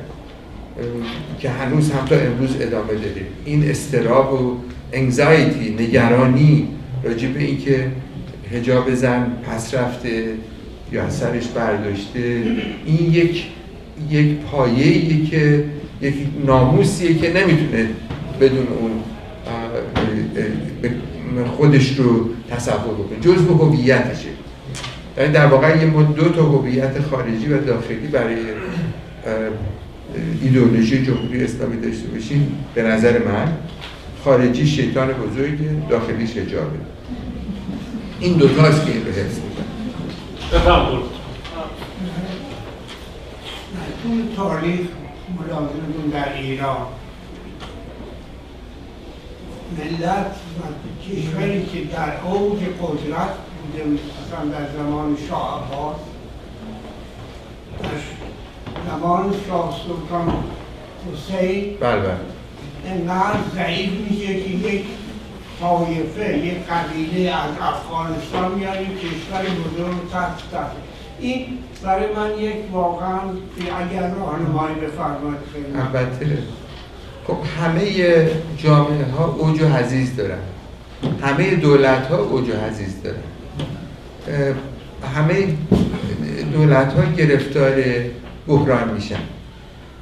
در دوره صفویه به طور خاص که بنده یک چپتر یه فصل مفصل بهتون این مسئله ضعف تدریجی جامعه صفویه تا اندازه مربوط به جریانات دراز مدتی بود که در دوره صفویه واقع شد.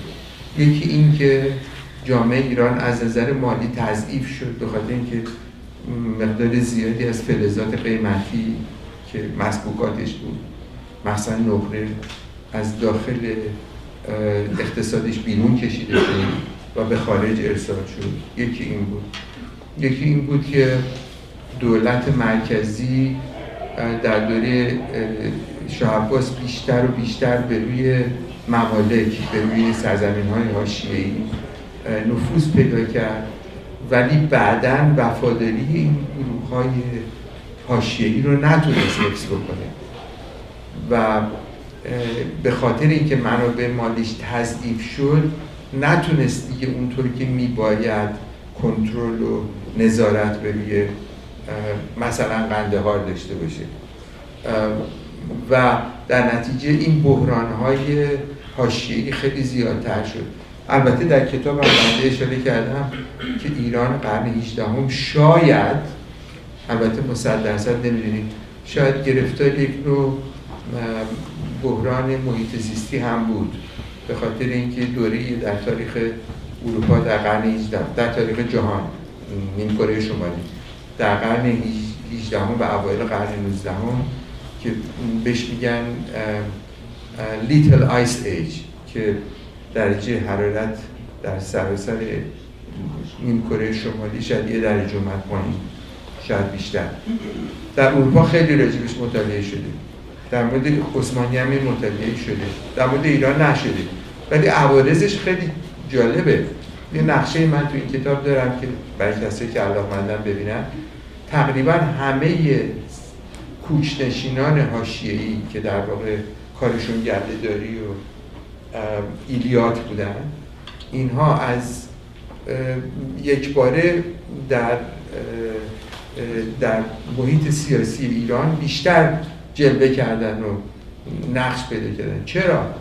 ما مثلا از افاقنه قلزایی یا افاقنه عبدالی یکی در قبل یکی در هرات قبل از قرن هجدهم کم میشنویم ولی یک باره در قرن هجدهم می‌بینیم اینا خیلی ظاهرن چرا؟ شاید یک تعبیرش اینه که اینها از ارتفاعات به خاطر اینکه هوا سرد شد و مراتعشون از دست رفت بیشتر به دشت و جلگه ها اومدن. وقتی در دشت ها اومدن با سرزمین با مردم شهرنشین و دوستانشین و یک جانشین بیشتر برخورد پیدا کردن. منابع غذایی کم شد و به این ترتیب کوشش برای یافتن غذا به سرزمین های مرکزی خیلی بیشتر شد. نه تنها افغان ها ازبک ها کرد ها بلوچ اعراب جنوب شرقی ایران جنوب غربی ایران.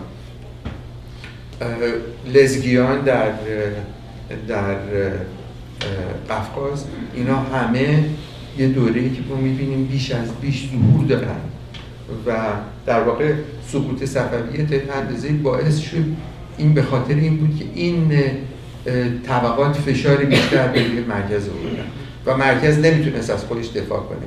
چون منابعی نداشت که بتونه مدافع بکنه. پس شاه سلطان حسین اگرچه ما در کتاب مدرسه همیشه میخوندیم چی بود؟ سوسنسور بود نه؟ سوسنسور بود. ولی سوسنسوری خیلی بیشتر از شاه, شاه سلطان حسین بود. تمام با اجازت دو تا دو تا سوال می‌گیرم که برکی به تعداد بیشتری پرسش برسیم. بفرمایید شما. آی دکتر خیلی ممنون. از و از کتاب این پنجره های جدید رو باز کرده که ما گذاشتم توی کتابتونم فکر کردید اینجا. فرمودید که نه مورد رو آوردید و بعضی از اونها برگشتید به زمان ساسانی. مثلا یکی شد کتابتون قید کردید. باغ و بیابان بله بله. یا یکی دیگر رو مطرح کرد. همین نه مورد. به نظر میاد این موارد توی دی جامعه ما هست. و یه چیز معروف که گذشته چراغ راه آینده ولی چراغ راه که نیست.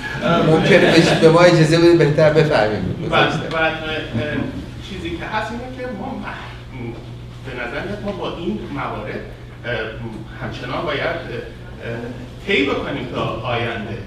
اینو میشه یه مقداری بیشتر توضیح بدید چون که از زمان ساسانی تا حالا ما این مشکلات رو داشتیم و موقعیت جغرافیایی ایران خیلی موثر بوده. موقعیت جغرافیایی طبیعی ایران خیلی موثر بوده. یه سرزمینیه که آب کم داره.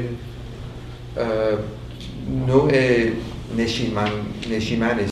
یعنی هبیتت جایی که جامعه می‌تونن مردم زندگی کنن محدوده کوههای خیلی بلند داره دشتهای خیلی وسیع داره بیابانهای بزرگ داره.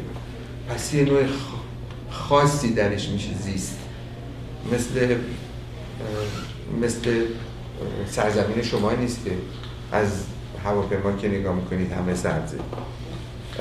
این سرزمین جدید شما هست. پس این یه نقشی داشته در این که این من نمی‌خوام خیلی به قول معروف اسنشیالیست یا استراکچرالیست باشم. یعنی فکر کنم که فقط این ساخت که همه این نظام رو ساخته. ولی ساخت همیشه هست و بازی های مختلف داره تنش های مختلف داره خب در گذشته به ایران می‌گفتن چیز فلات ایران پلاتو ایران. می‌گفتن همیشه فورترس ایران به خاطر اینکه در ارتفاع شما اگه رو نقشه نگاه کنید می‌بینید. همیشه در ارتفاع با مراتب و جلگی های رودخانه اطراف یا صحراهای ارتفاع کم در اطرافش. ولی یه فورترس ایرانی بود که خیلی در پنجره شکسته بود. دروازه های شکسته بود. کتاب هم گفتم اینو. یعنی اگرچه یه شکل خاص جغرافیایی داره ولی همیشه راه ورود بهش هم وجود داشته. و خیلی این راه باعث می شده که جمعیت های مهاجر به صورت مختلف یا مهاجم درش باشن. و این به ایران شکل خاصی داده که تا امروز حفظ شده. حالا تکنولوژی جدید چیکار باش می‌کنه؟ ما هنوز گرفتار بیابی هستیم دیگه. این که خیلی مبحث مهم و اساسیه. ولی شاید دیگه اون شکل سابق نیست. شکل زراعتی ایران هم فرق کرده. خیلی چیزا متفاوته. ولی هنوز عناصر بومی موثره. خیلی ممنون از صحبتاتون. یه نکته ای که به من رسید این بود که شما خیلی خوب به مسئله سببیه اشاره می‌کنید و نقشی که توی به ایران مدرن داره. تو صحبت امشب باز شما خیلی بیشتر روی مسئله قاجار و دوران پهلوی مثال بردن و تکیه کردیم می‌خواستم خواهش که بیشتر روی اون مسئله صفویه به خصوص نقش تشیع به عنوان یه تفکر سیاست پرهیز به شکل تاریخی. و اینکه چجوری وقتی که میاد سر قدرت و دولت و تبدیل میشه به دین رسمی کشور اون رو یه مقدار بیشتر باز کنید. اجازه یه سوال دیگه هم بگیرم. خواهش می‌کنم. بفرمایید شما دکتر اولا تشکر می‌کنم سالم در تو کنفرانس گوادلو و نقشی که شاه داشت زمانی که بسیار اروپا و در حقیقت غرب در بحران بزرگی که داشت از پا می‌زد در کنفرانسش که بسیار نفت بیاره پایین من نبود پایین من اعلام کرد من بسیار تبدیل قرارداد بعدی سال 1972 تمدید نخواهم کرد قرارداد کنسرسیمو چقدر تاثیر داشت واقعا توی انقلاب ایران و دیگه اینه که به نقش تشیع رو که از زمان سببیشون هم اشاره کردن تا الان با توجه به حکومت به اصطلاح تشیع در ایران تو چه سال چی پیش بینی می‌کنید؟ چه می‌بینید با توجه به مثلا نقش زنان که تشیع خیلی زن ستیز دو تا نکته مهم. اون قسمت گوادلوپ که جوابتون من ندارم. اونم ایشون دوست که کسی کنار شما نشستن پرسیدن. منم جواب دادم که همچین مدرکی وجود نداره. هیچ کس تا به حال نتونسته همچین چیزی رو نشون بده. که یه مخالفتی بود. بیشتر مقابل شما با کنسرسیون من منظورم خیلی. کنسرسیون اصلا اینا که قدرت اون اون که شما تصور کنید دستیسته برزده به نظر من هرگز نبود. یه نوعی در واقع مذارت می‌خوام من نمیگم ولی ایرانیان اصولا علاقه به این همه جامعه های متعدد حتی امریکا. امریکا یک ترامپ نمونه خیلی بزرگی است ولی اصولا یه مورخی نامش چیز که اون سیوری معروف کانسپیرسی سیوری رو نوشت شده به امریکا اسمش خاطرم مورخ خیلی عالی که نشون داد تاریخ امریکا رو اگه نگاه کنید تمامش ساخته این نوع توطعه پنداریه که توطعه در کار بوده. ولی ایرانی هم خب این مسئله علاقه دارن که همیشه کاسه زیر نیم کاسه آسونه پذیرفتنش. کار ما نبود کار دیگری یعنی یک نوعی از ماست به مرماس دیگه فرموش میشه کاسه ماست پیدا میشه جو اینه که من دیگه کاری ندارم در مورد اون مسئله صفویه صفویه بهره بردن از ساختن نظام تشیع خیلی آگاهانه و خیلی ابتدار ابتدای کار. یعنی از زمان شاه اسماعیل. به خاطر اینکه این در واقع این فکر در اون کسانی که اطرافش بودن اطرافیان شاه اسماعیل پیدا شد که اون نوع شیعه ای که خود صفوی اول کار بهش اعتقاد داشتن اصلا شیعه اصلاح نبود. یه چیز تندروی قلات به قول معروف. یعنی یک نوع اگزاجریشنیست بودن. یعنی بیشتر نزدیک عقایدشون به اهل حق نزدیک بود. از کردان اهل حق خیلی ریشه گرفته بودن. و ارتباطشون با قزلباش به ویژه خیلی این جنبه کریزماتیک شاه رو تقویت می‌کرد.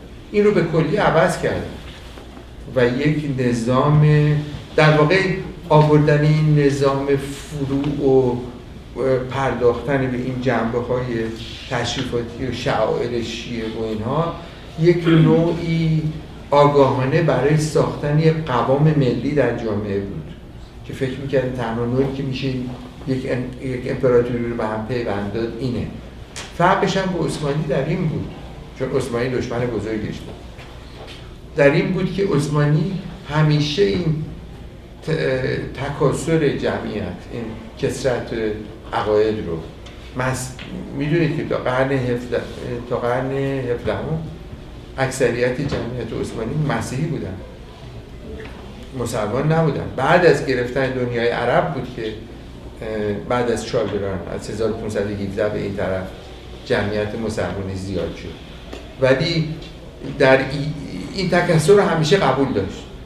بهشون می‌گفت ملت اون تئوری قدیمی در واقع ایرانی رو کاملا اجرا می‌کرد که ملت ها همه خودمختاری خودشون رو دارن.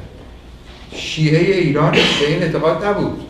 او فکر می‌کرد که باید با فشار این جامعه رو به یک قوامی بده و اینو به هم پیوند بده و اون رو در شکل شیعه می‌دید و داستان شیعه می‌دید.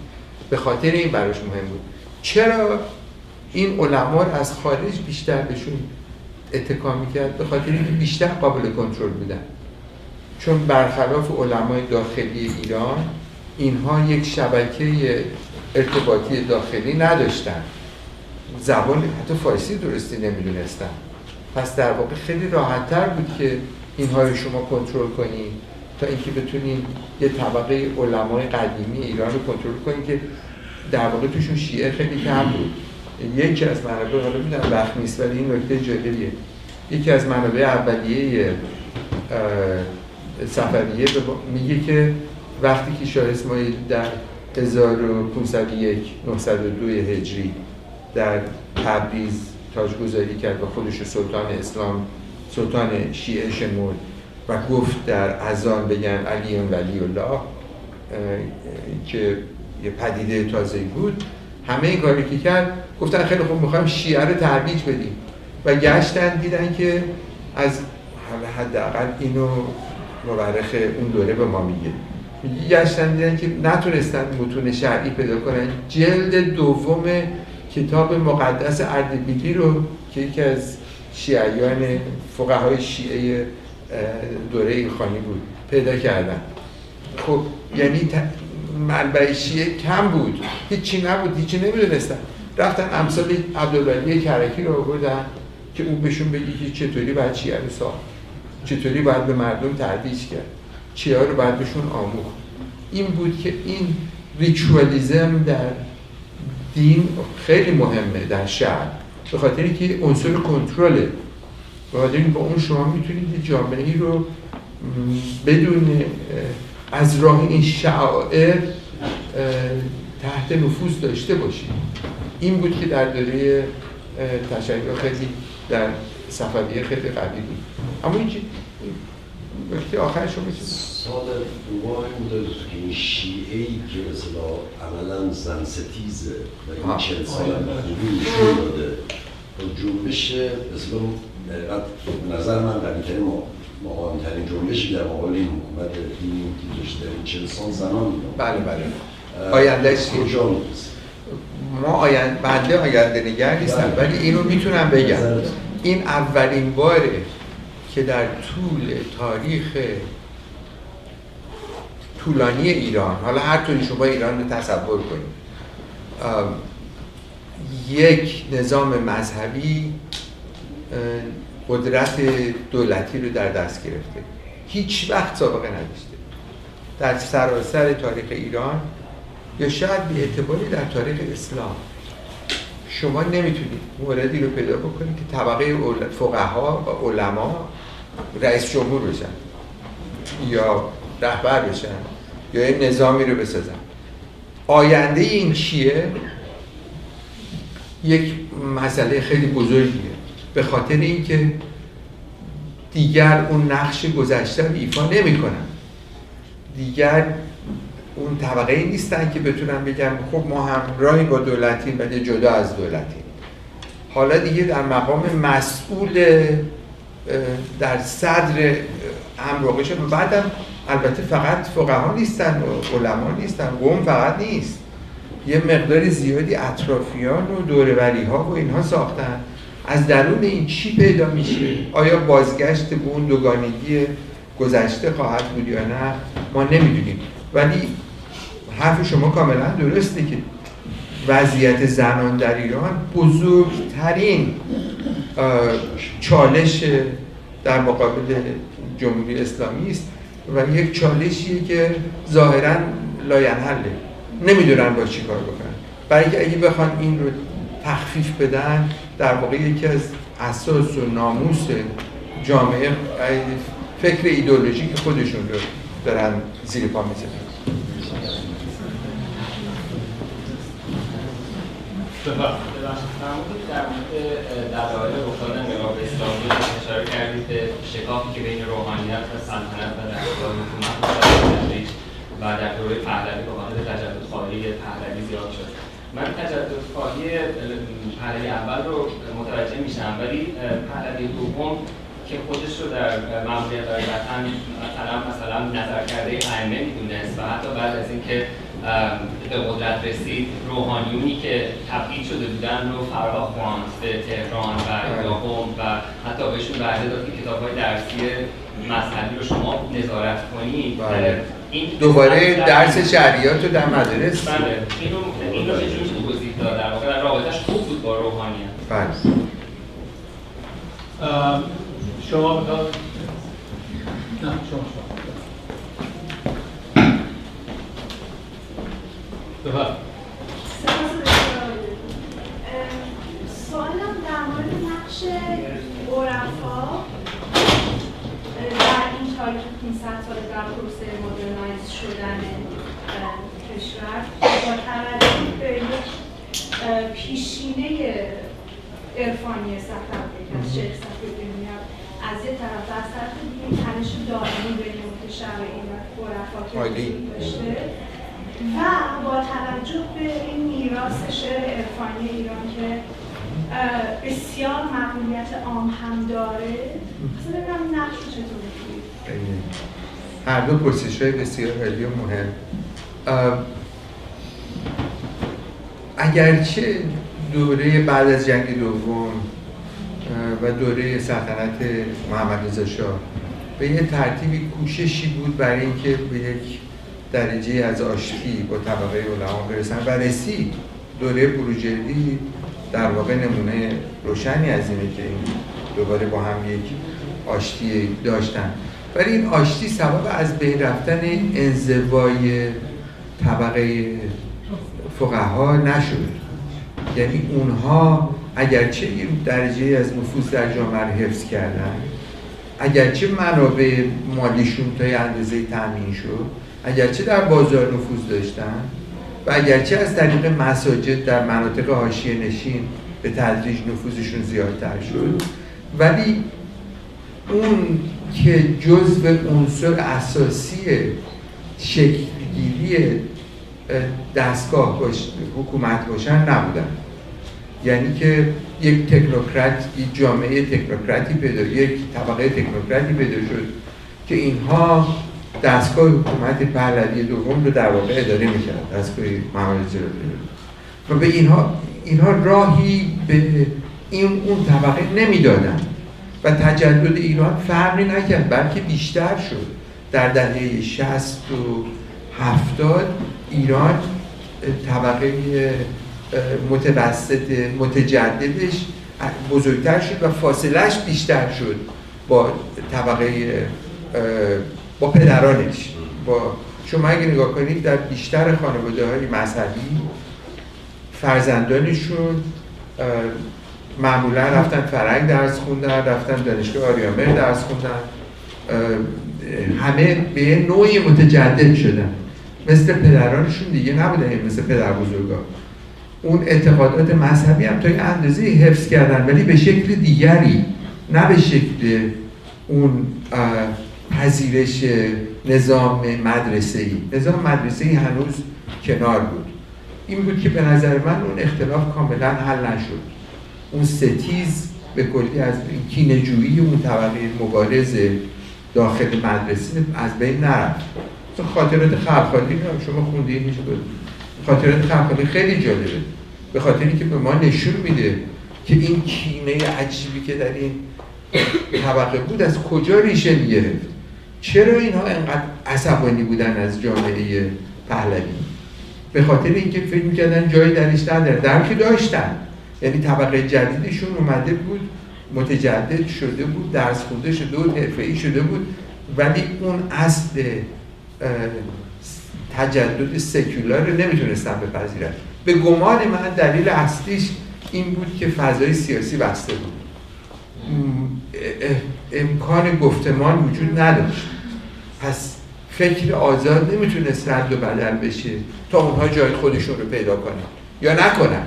ولی در منظر عام اینها یه شکل متبرکی پیدا کردن. به خاطر اینکه مخصوص حتی در بین طبقه سکولار در قبل از انقلاب. چرا؟ به خاطر اینکه فکر می‌کردن اینها یه روایت ضد دولت دارن که این روایتیه که یک نوع یک نوعی اصالت درش هست اوتنتیسیتی درش هست در مورد عرفا و صوفیه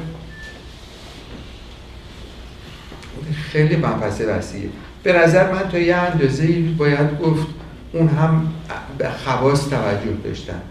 یعنی اینکه شما میگید شعر عرفانی خیلی قویه درسته. بعضی از حتی از فقها شعر عرفانی می‌گفتن. خود همین ملا احمد نراقی امروز صحبت زیاد شد. یه مصنوی عارفانه داره. خیلی های دیگه شما از این چیزا می‌گفتن. یعنی این دوگانگی میشه بهش گفت ظاهر و باطن. اینجا ظهور می‌کنه. یعنی شما یک گفتمان و بود دیسکورس مذهب عرفانی داری که مال داخل و خواصه یکی هم دارید که ظاهری مال مال جامعه است. و این دوتا رو از هم جدا نگه میدارید. و اگر شما اگه نگاه کنید طبقه عرفا و حکما حتی اینها در سراسر عهد صفویه و در حتی دوره قاجاری همیشه مورد فشار بودن. از ملا صدرا گرفته که چندین بار تکفیر شد. بیچاره چند بار رفت حج گفت بابا از این بیشتر که نمی‌خواد من هستم حج شما می بازم تکفیرش کردم فراریش دادم رفت مجبور شد دهات دور قوم زندگی کنه. آخرش هم یه ارمنی نجاتش داد بردش به شیراز و براش مدرسه ساخت. که در واقع جدا از فشار دولت مرکزی بود. علاوه خان این کاری خب شما نگاه کنید تمام دوره قاجاریه فقهایی که از کارهای خیلی مهمی که می‌کردن رد صوفیه بود. قبل از اینکه بابیه رو پیدا کنم اول صوفیه بود. ردود بر صوفیه فراوان. یه نوعی اثبات بود. یعنی شما یه خودی رو بعد میداشتین یه بیگانی رو در مقابلش میساختین تا خودتون رو تقویت کنید و این همیشه عرفا اون نقش بازی می‌کردن صوفیه. نعمت اللهی ها خیلی بیشتر از همه ضربه میخوردن. خاکسار اینا رو کسی جدی نمی‌گیره ولی نعمت چون شبکه داشتن. همه شبکهشون هم در طبقه های بالا قوی بود. اینها همیشه ازشون خیلی انتقادات بزرگ می‌کرد بعد که بابیه پیدا شد و بهاییان بعدا این طبقه علما یه دشمن بزرگی دیگه اونجا پیدا کردن. یه کار زیادی به صوفیه نیستن بگذاریم که امروزه هم صوفیان هم باهایان هم بابیان که نموندن چیزی. هم باهایان هم هم اهل عرفان به هر صورتی. عرفان های کاذب. چی بهش میگن؟ عرفان نو. عرفان نو. همه اینها تحت فشار حتی شیخیه تحت فشاره یعنی اینکه در واقع یک خودیه که هر لحظه کوچکتر میشه و این بیگانه رو هرچی بیشتر باید بش بتازه و بکوبه تا خود خود داخلیش رو حفظ بفرمایید.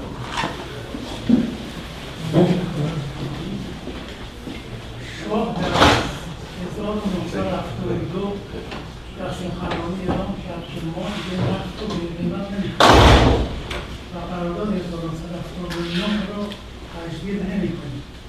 دقیقا در همون 1979 اجرا شد نقش نفت در شد بله بله بله شما بفرمایید بفرمایید خواستم بدونم ببینم این نقش سفریه و قاجاری خیلی پررنگی دو تا ما بین اینا این فاضل گمشده افشاریه این همه خدمت کرد یعنی از نظر من خدمت علما رو اون موقع فرا خواند و تمام اینا رو بعدا تو روغن سکوت بهش اشاره شده در؟ اینا رو به گاوهن بله. و ادوات کشاورزی رو به کشاورزی رو فراهم بکنید تمام روحانیت رو واسه این به این ادوات دست و ازشون کار کشید که فکرشون از بین رفتن. و این نقش بسیار پررنگی نادرشاه رو چرا اینقدر کمرنگ ببینم تو تاریخ؟ برای من سواله مثلا ببینم توی قاجار مثلا بروز صفویه به شکل دیگه. اما بله. در مورد نفت نفت خیلی نقش اساسی و مهمی.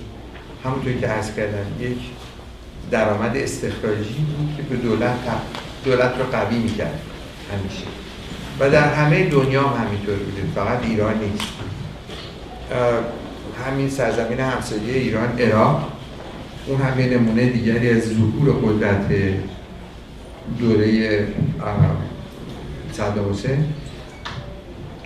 این پیدایش نفت خیلی منبع بزرگی برای قدرت دادن به دولت مرکزی بود. اما اینکه آیا دولت های خارجی محصولتون از خارجی کیه؟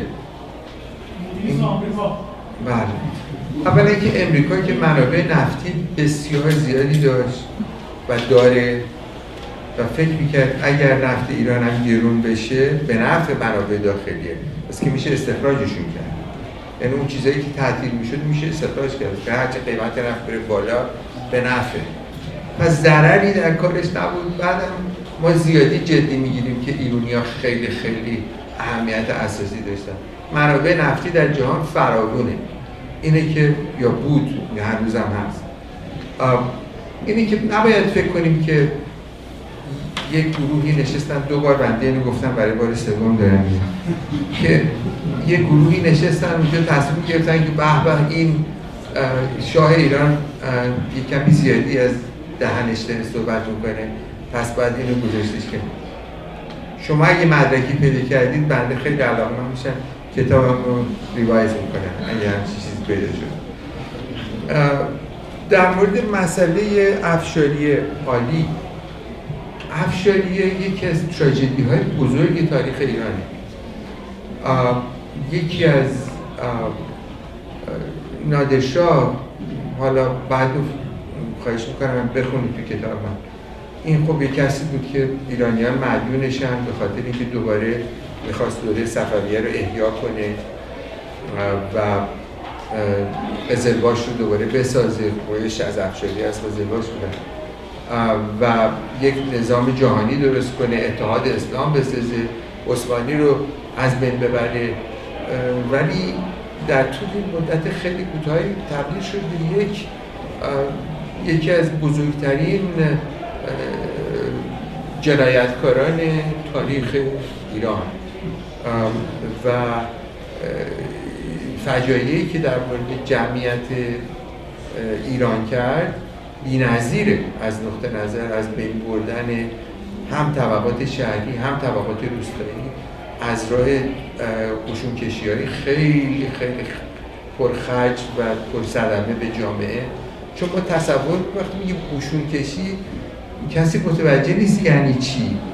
یعنی هر قشونی در راه خودش چند ده هزار افرادی که در فقر در جامعه خودشون زندگی می‌کردن به کلی منهدم می‌کردن. چون همه آزوقه رو بعد از سر از این می‌گرفت. به زور و اونها رو از بین می‌برد. من اخیرا مقاله نوشتم راجع به شاهنامه نادری که کسی بود نادرشاه بهش گفت توی شاهنامه بنویس. در مورد افتخارات من. اونم نوشت. آخرهای کار که رسید به آخر دوره نادر. نادر یک شبی کشتن. در همون داستان معروف توی اردو. کشتنش این نویسنده به خودش گفت فردوسی ثانی. این در آخر شاهنامه نادری دو سه صفحه خب حالا که این رفت. پس حالا واقعیت رو باید گفت. پس اون وقت سه صفحه نوشت که این چه به روز مردم ایران و خب این همه یکی از تراژدی های تاریخ ایرانه که در واقع یک کسی که در دوره پهلوی دوباره به عنوان قهرمان ملی شناخته شد. می‌دونید که خیلی زیاد دوره رضاشاه اوایل رضاشاه خودشو با نادر مقایسه می‌کرد. که می‌گفت نجات دهنده ایرانه. دستگالی ایران در دست اوست. و این نادر ثانیه. ولی این تصویر نادر رو که ازش هم اومدن یک آرامگاه خیلی عجیبی ساختن اون اگه ما بزنیم کنار واقعیت تاریخی نادر نشانه این مشکل بزرگ جامعه ایران بود. ولی صرف نظر از صفاکیش باید این هم در نظر گرفت پروژهش برای اینکه ایران رو شیعه رو در ایران تضعیف کنه کاملا شکست خورد. یعنی که این کوششی که داشت برای اینکه بیاد علمای تسنن رو به علمای شیعه جمع کنه و به زور مجبورشون کرد بیان میشینن با هم دیگه صحبت کنه مذهب جعفری درست کرد و برن یه مسند پنجم در در در مسجد الحرام به ایرانیا بدن به شیعه بدن اینا تمامی شکست خورد. یعنی که این که شما به کوششی که برای تضعیف شیعه بود دیگه به جایی نرسید. اون جامعه تقریبا تماما در عرض دوره صفویه شیعه رو خیلی خوب پذیرفت کامل پذیرفته بود. بله دوستان یک پنج دقیقه من دارم متاسفانه فرصت نیست. پوزش می‌خوام. امیدوارم که مثل من لذت برده باشین از صحبت های آقای دکتر. از ایشون خیلی سپاسگزاری می‌کنم. دیدار بعدی ما 8 نوامبر سخنرانی دکتر سعید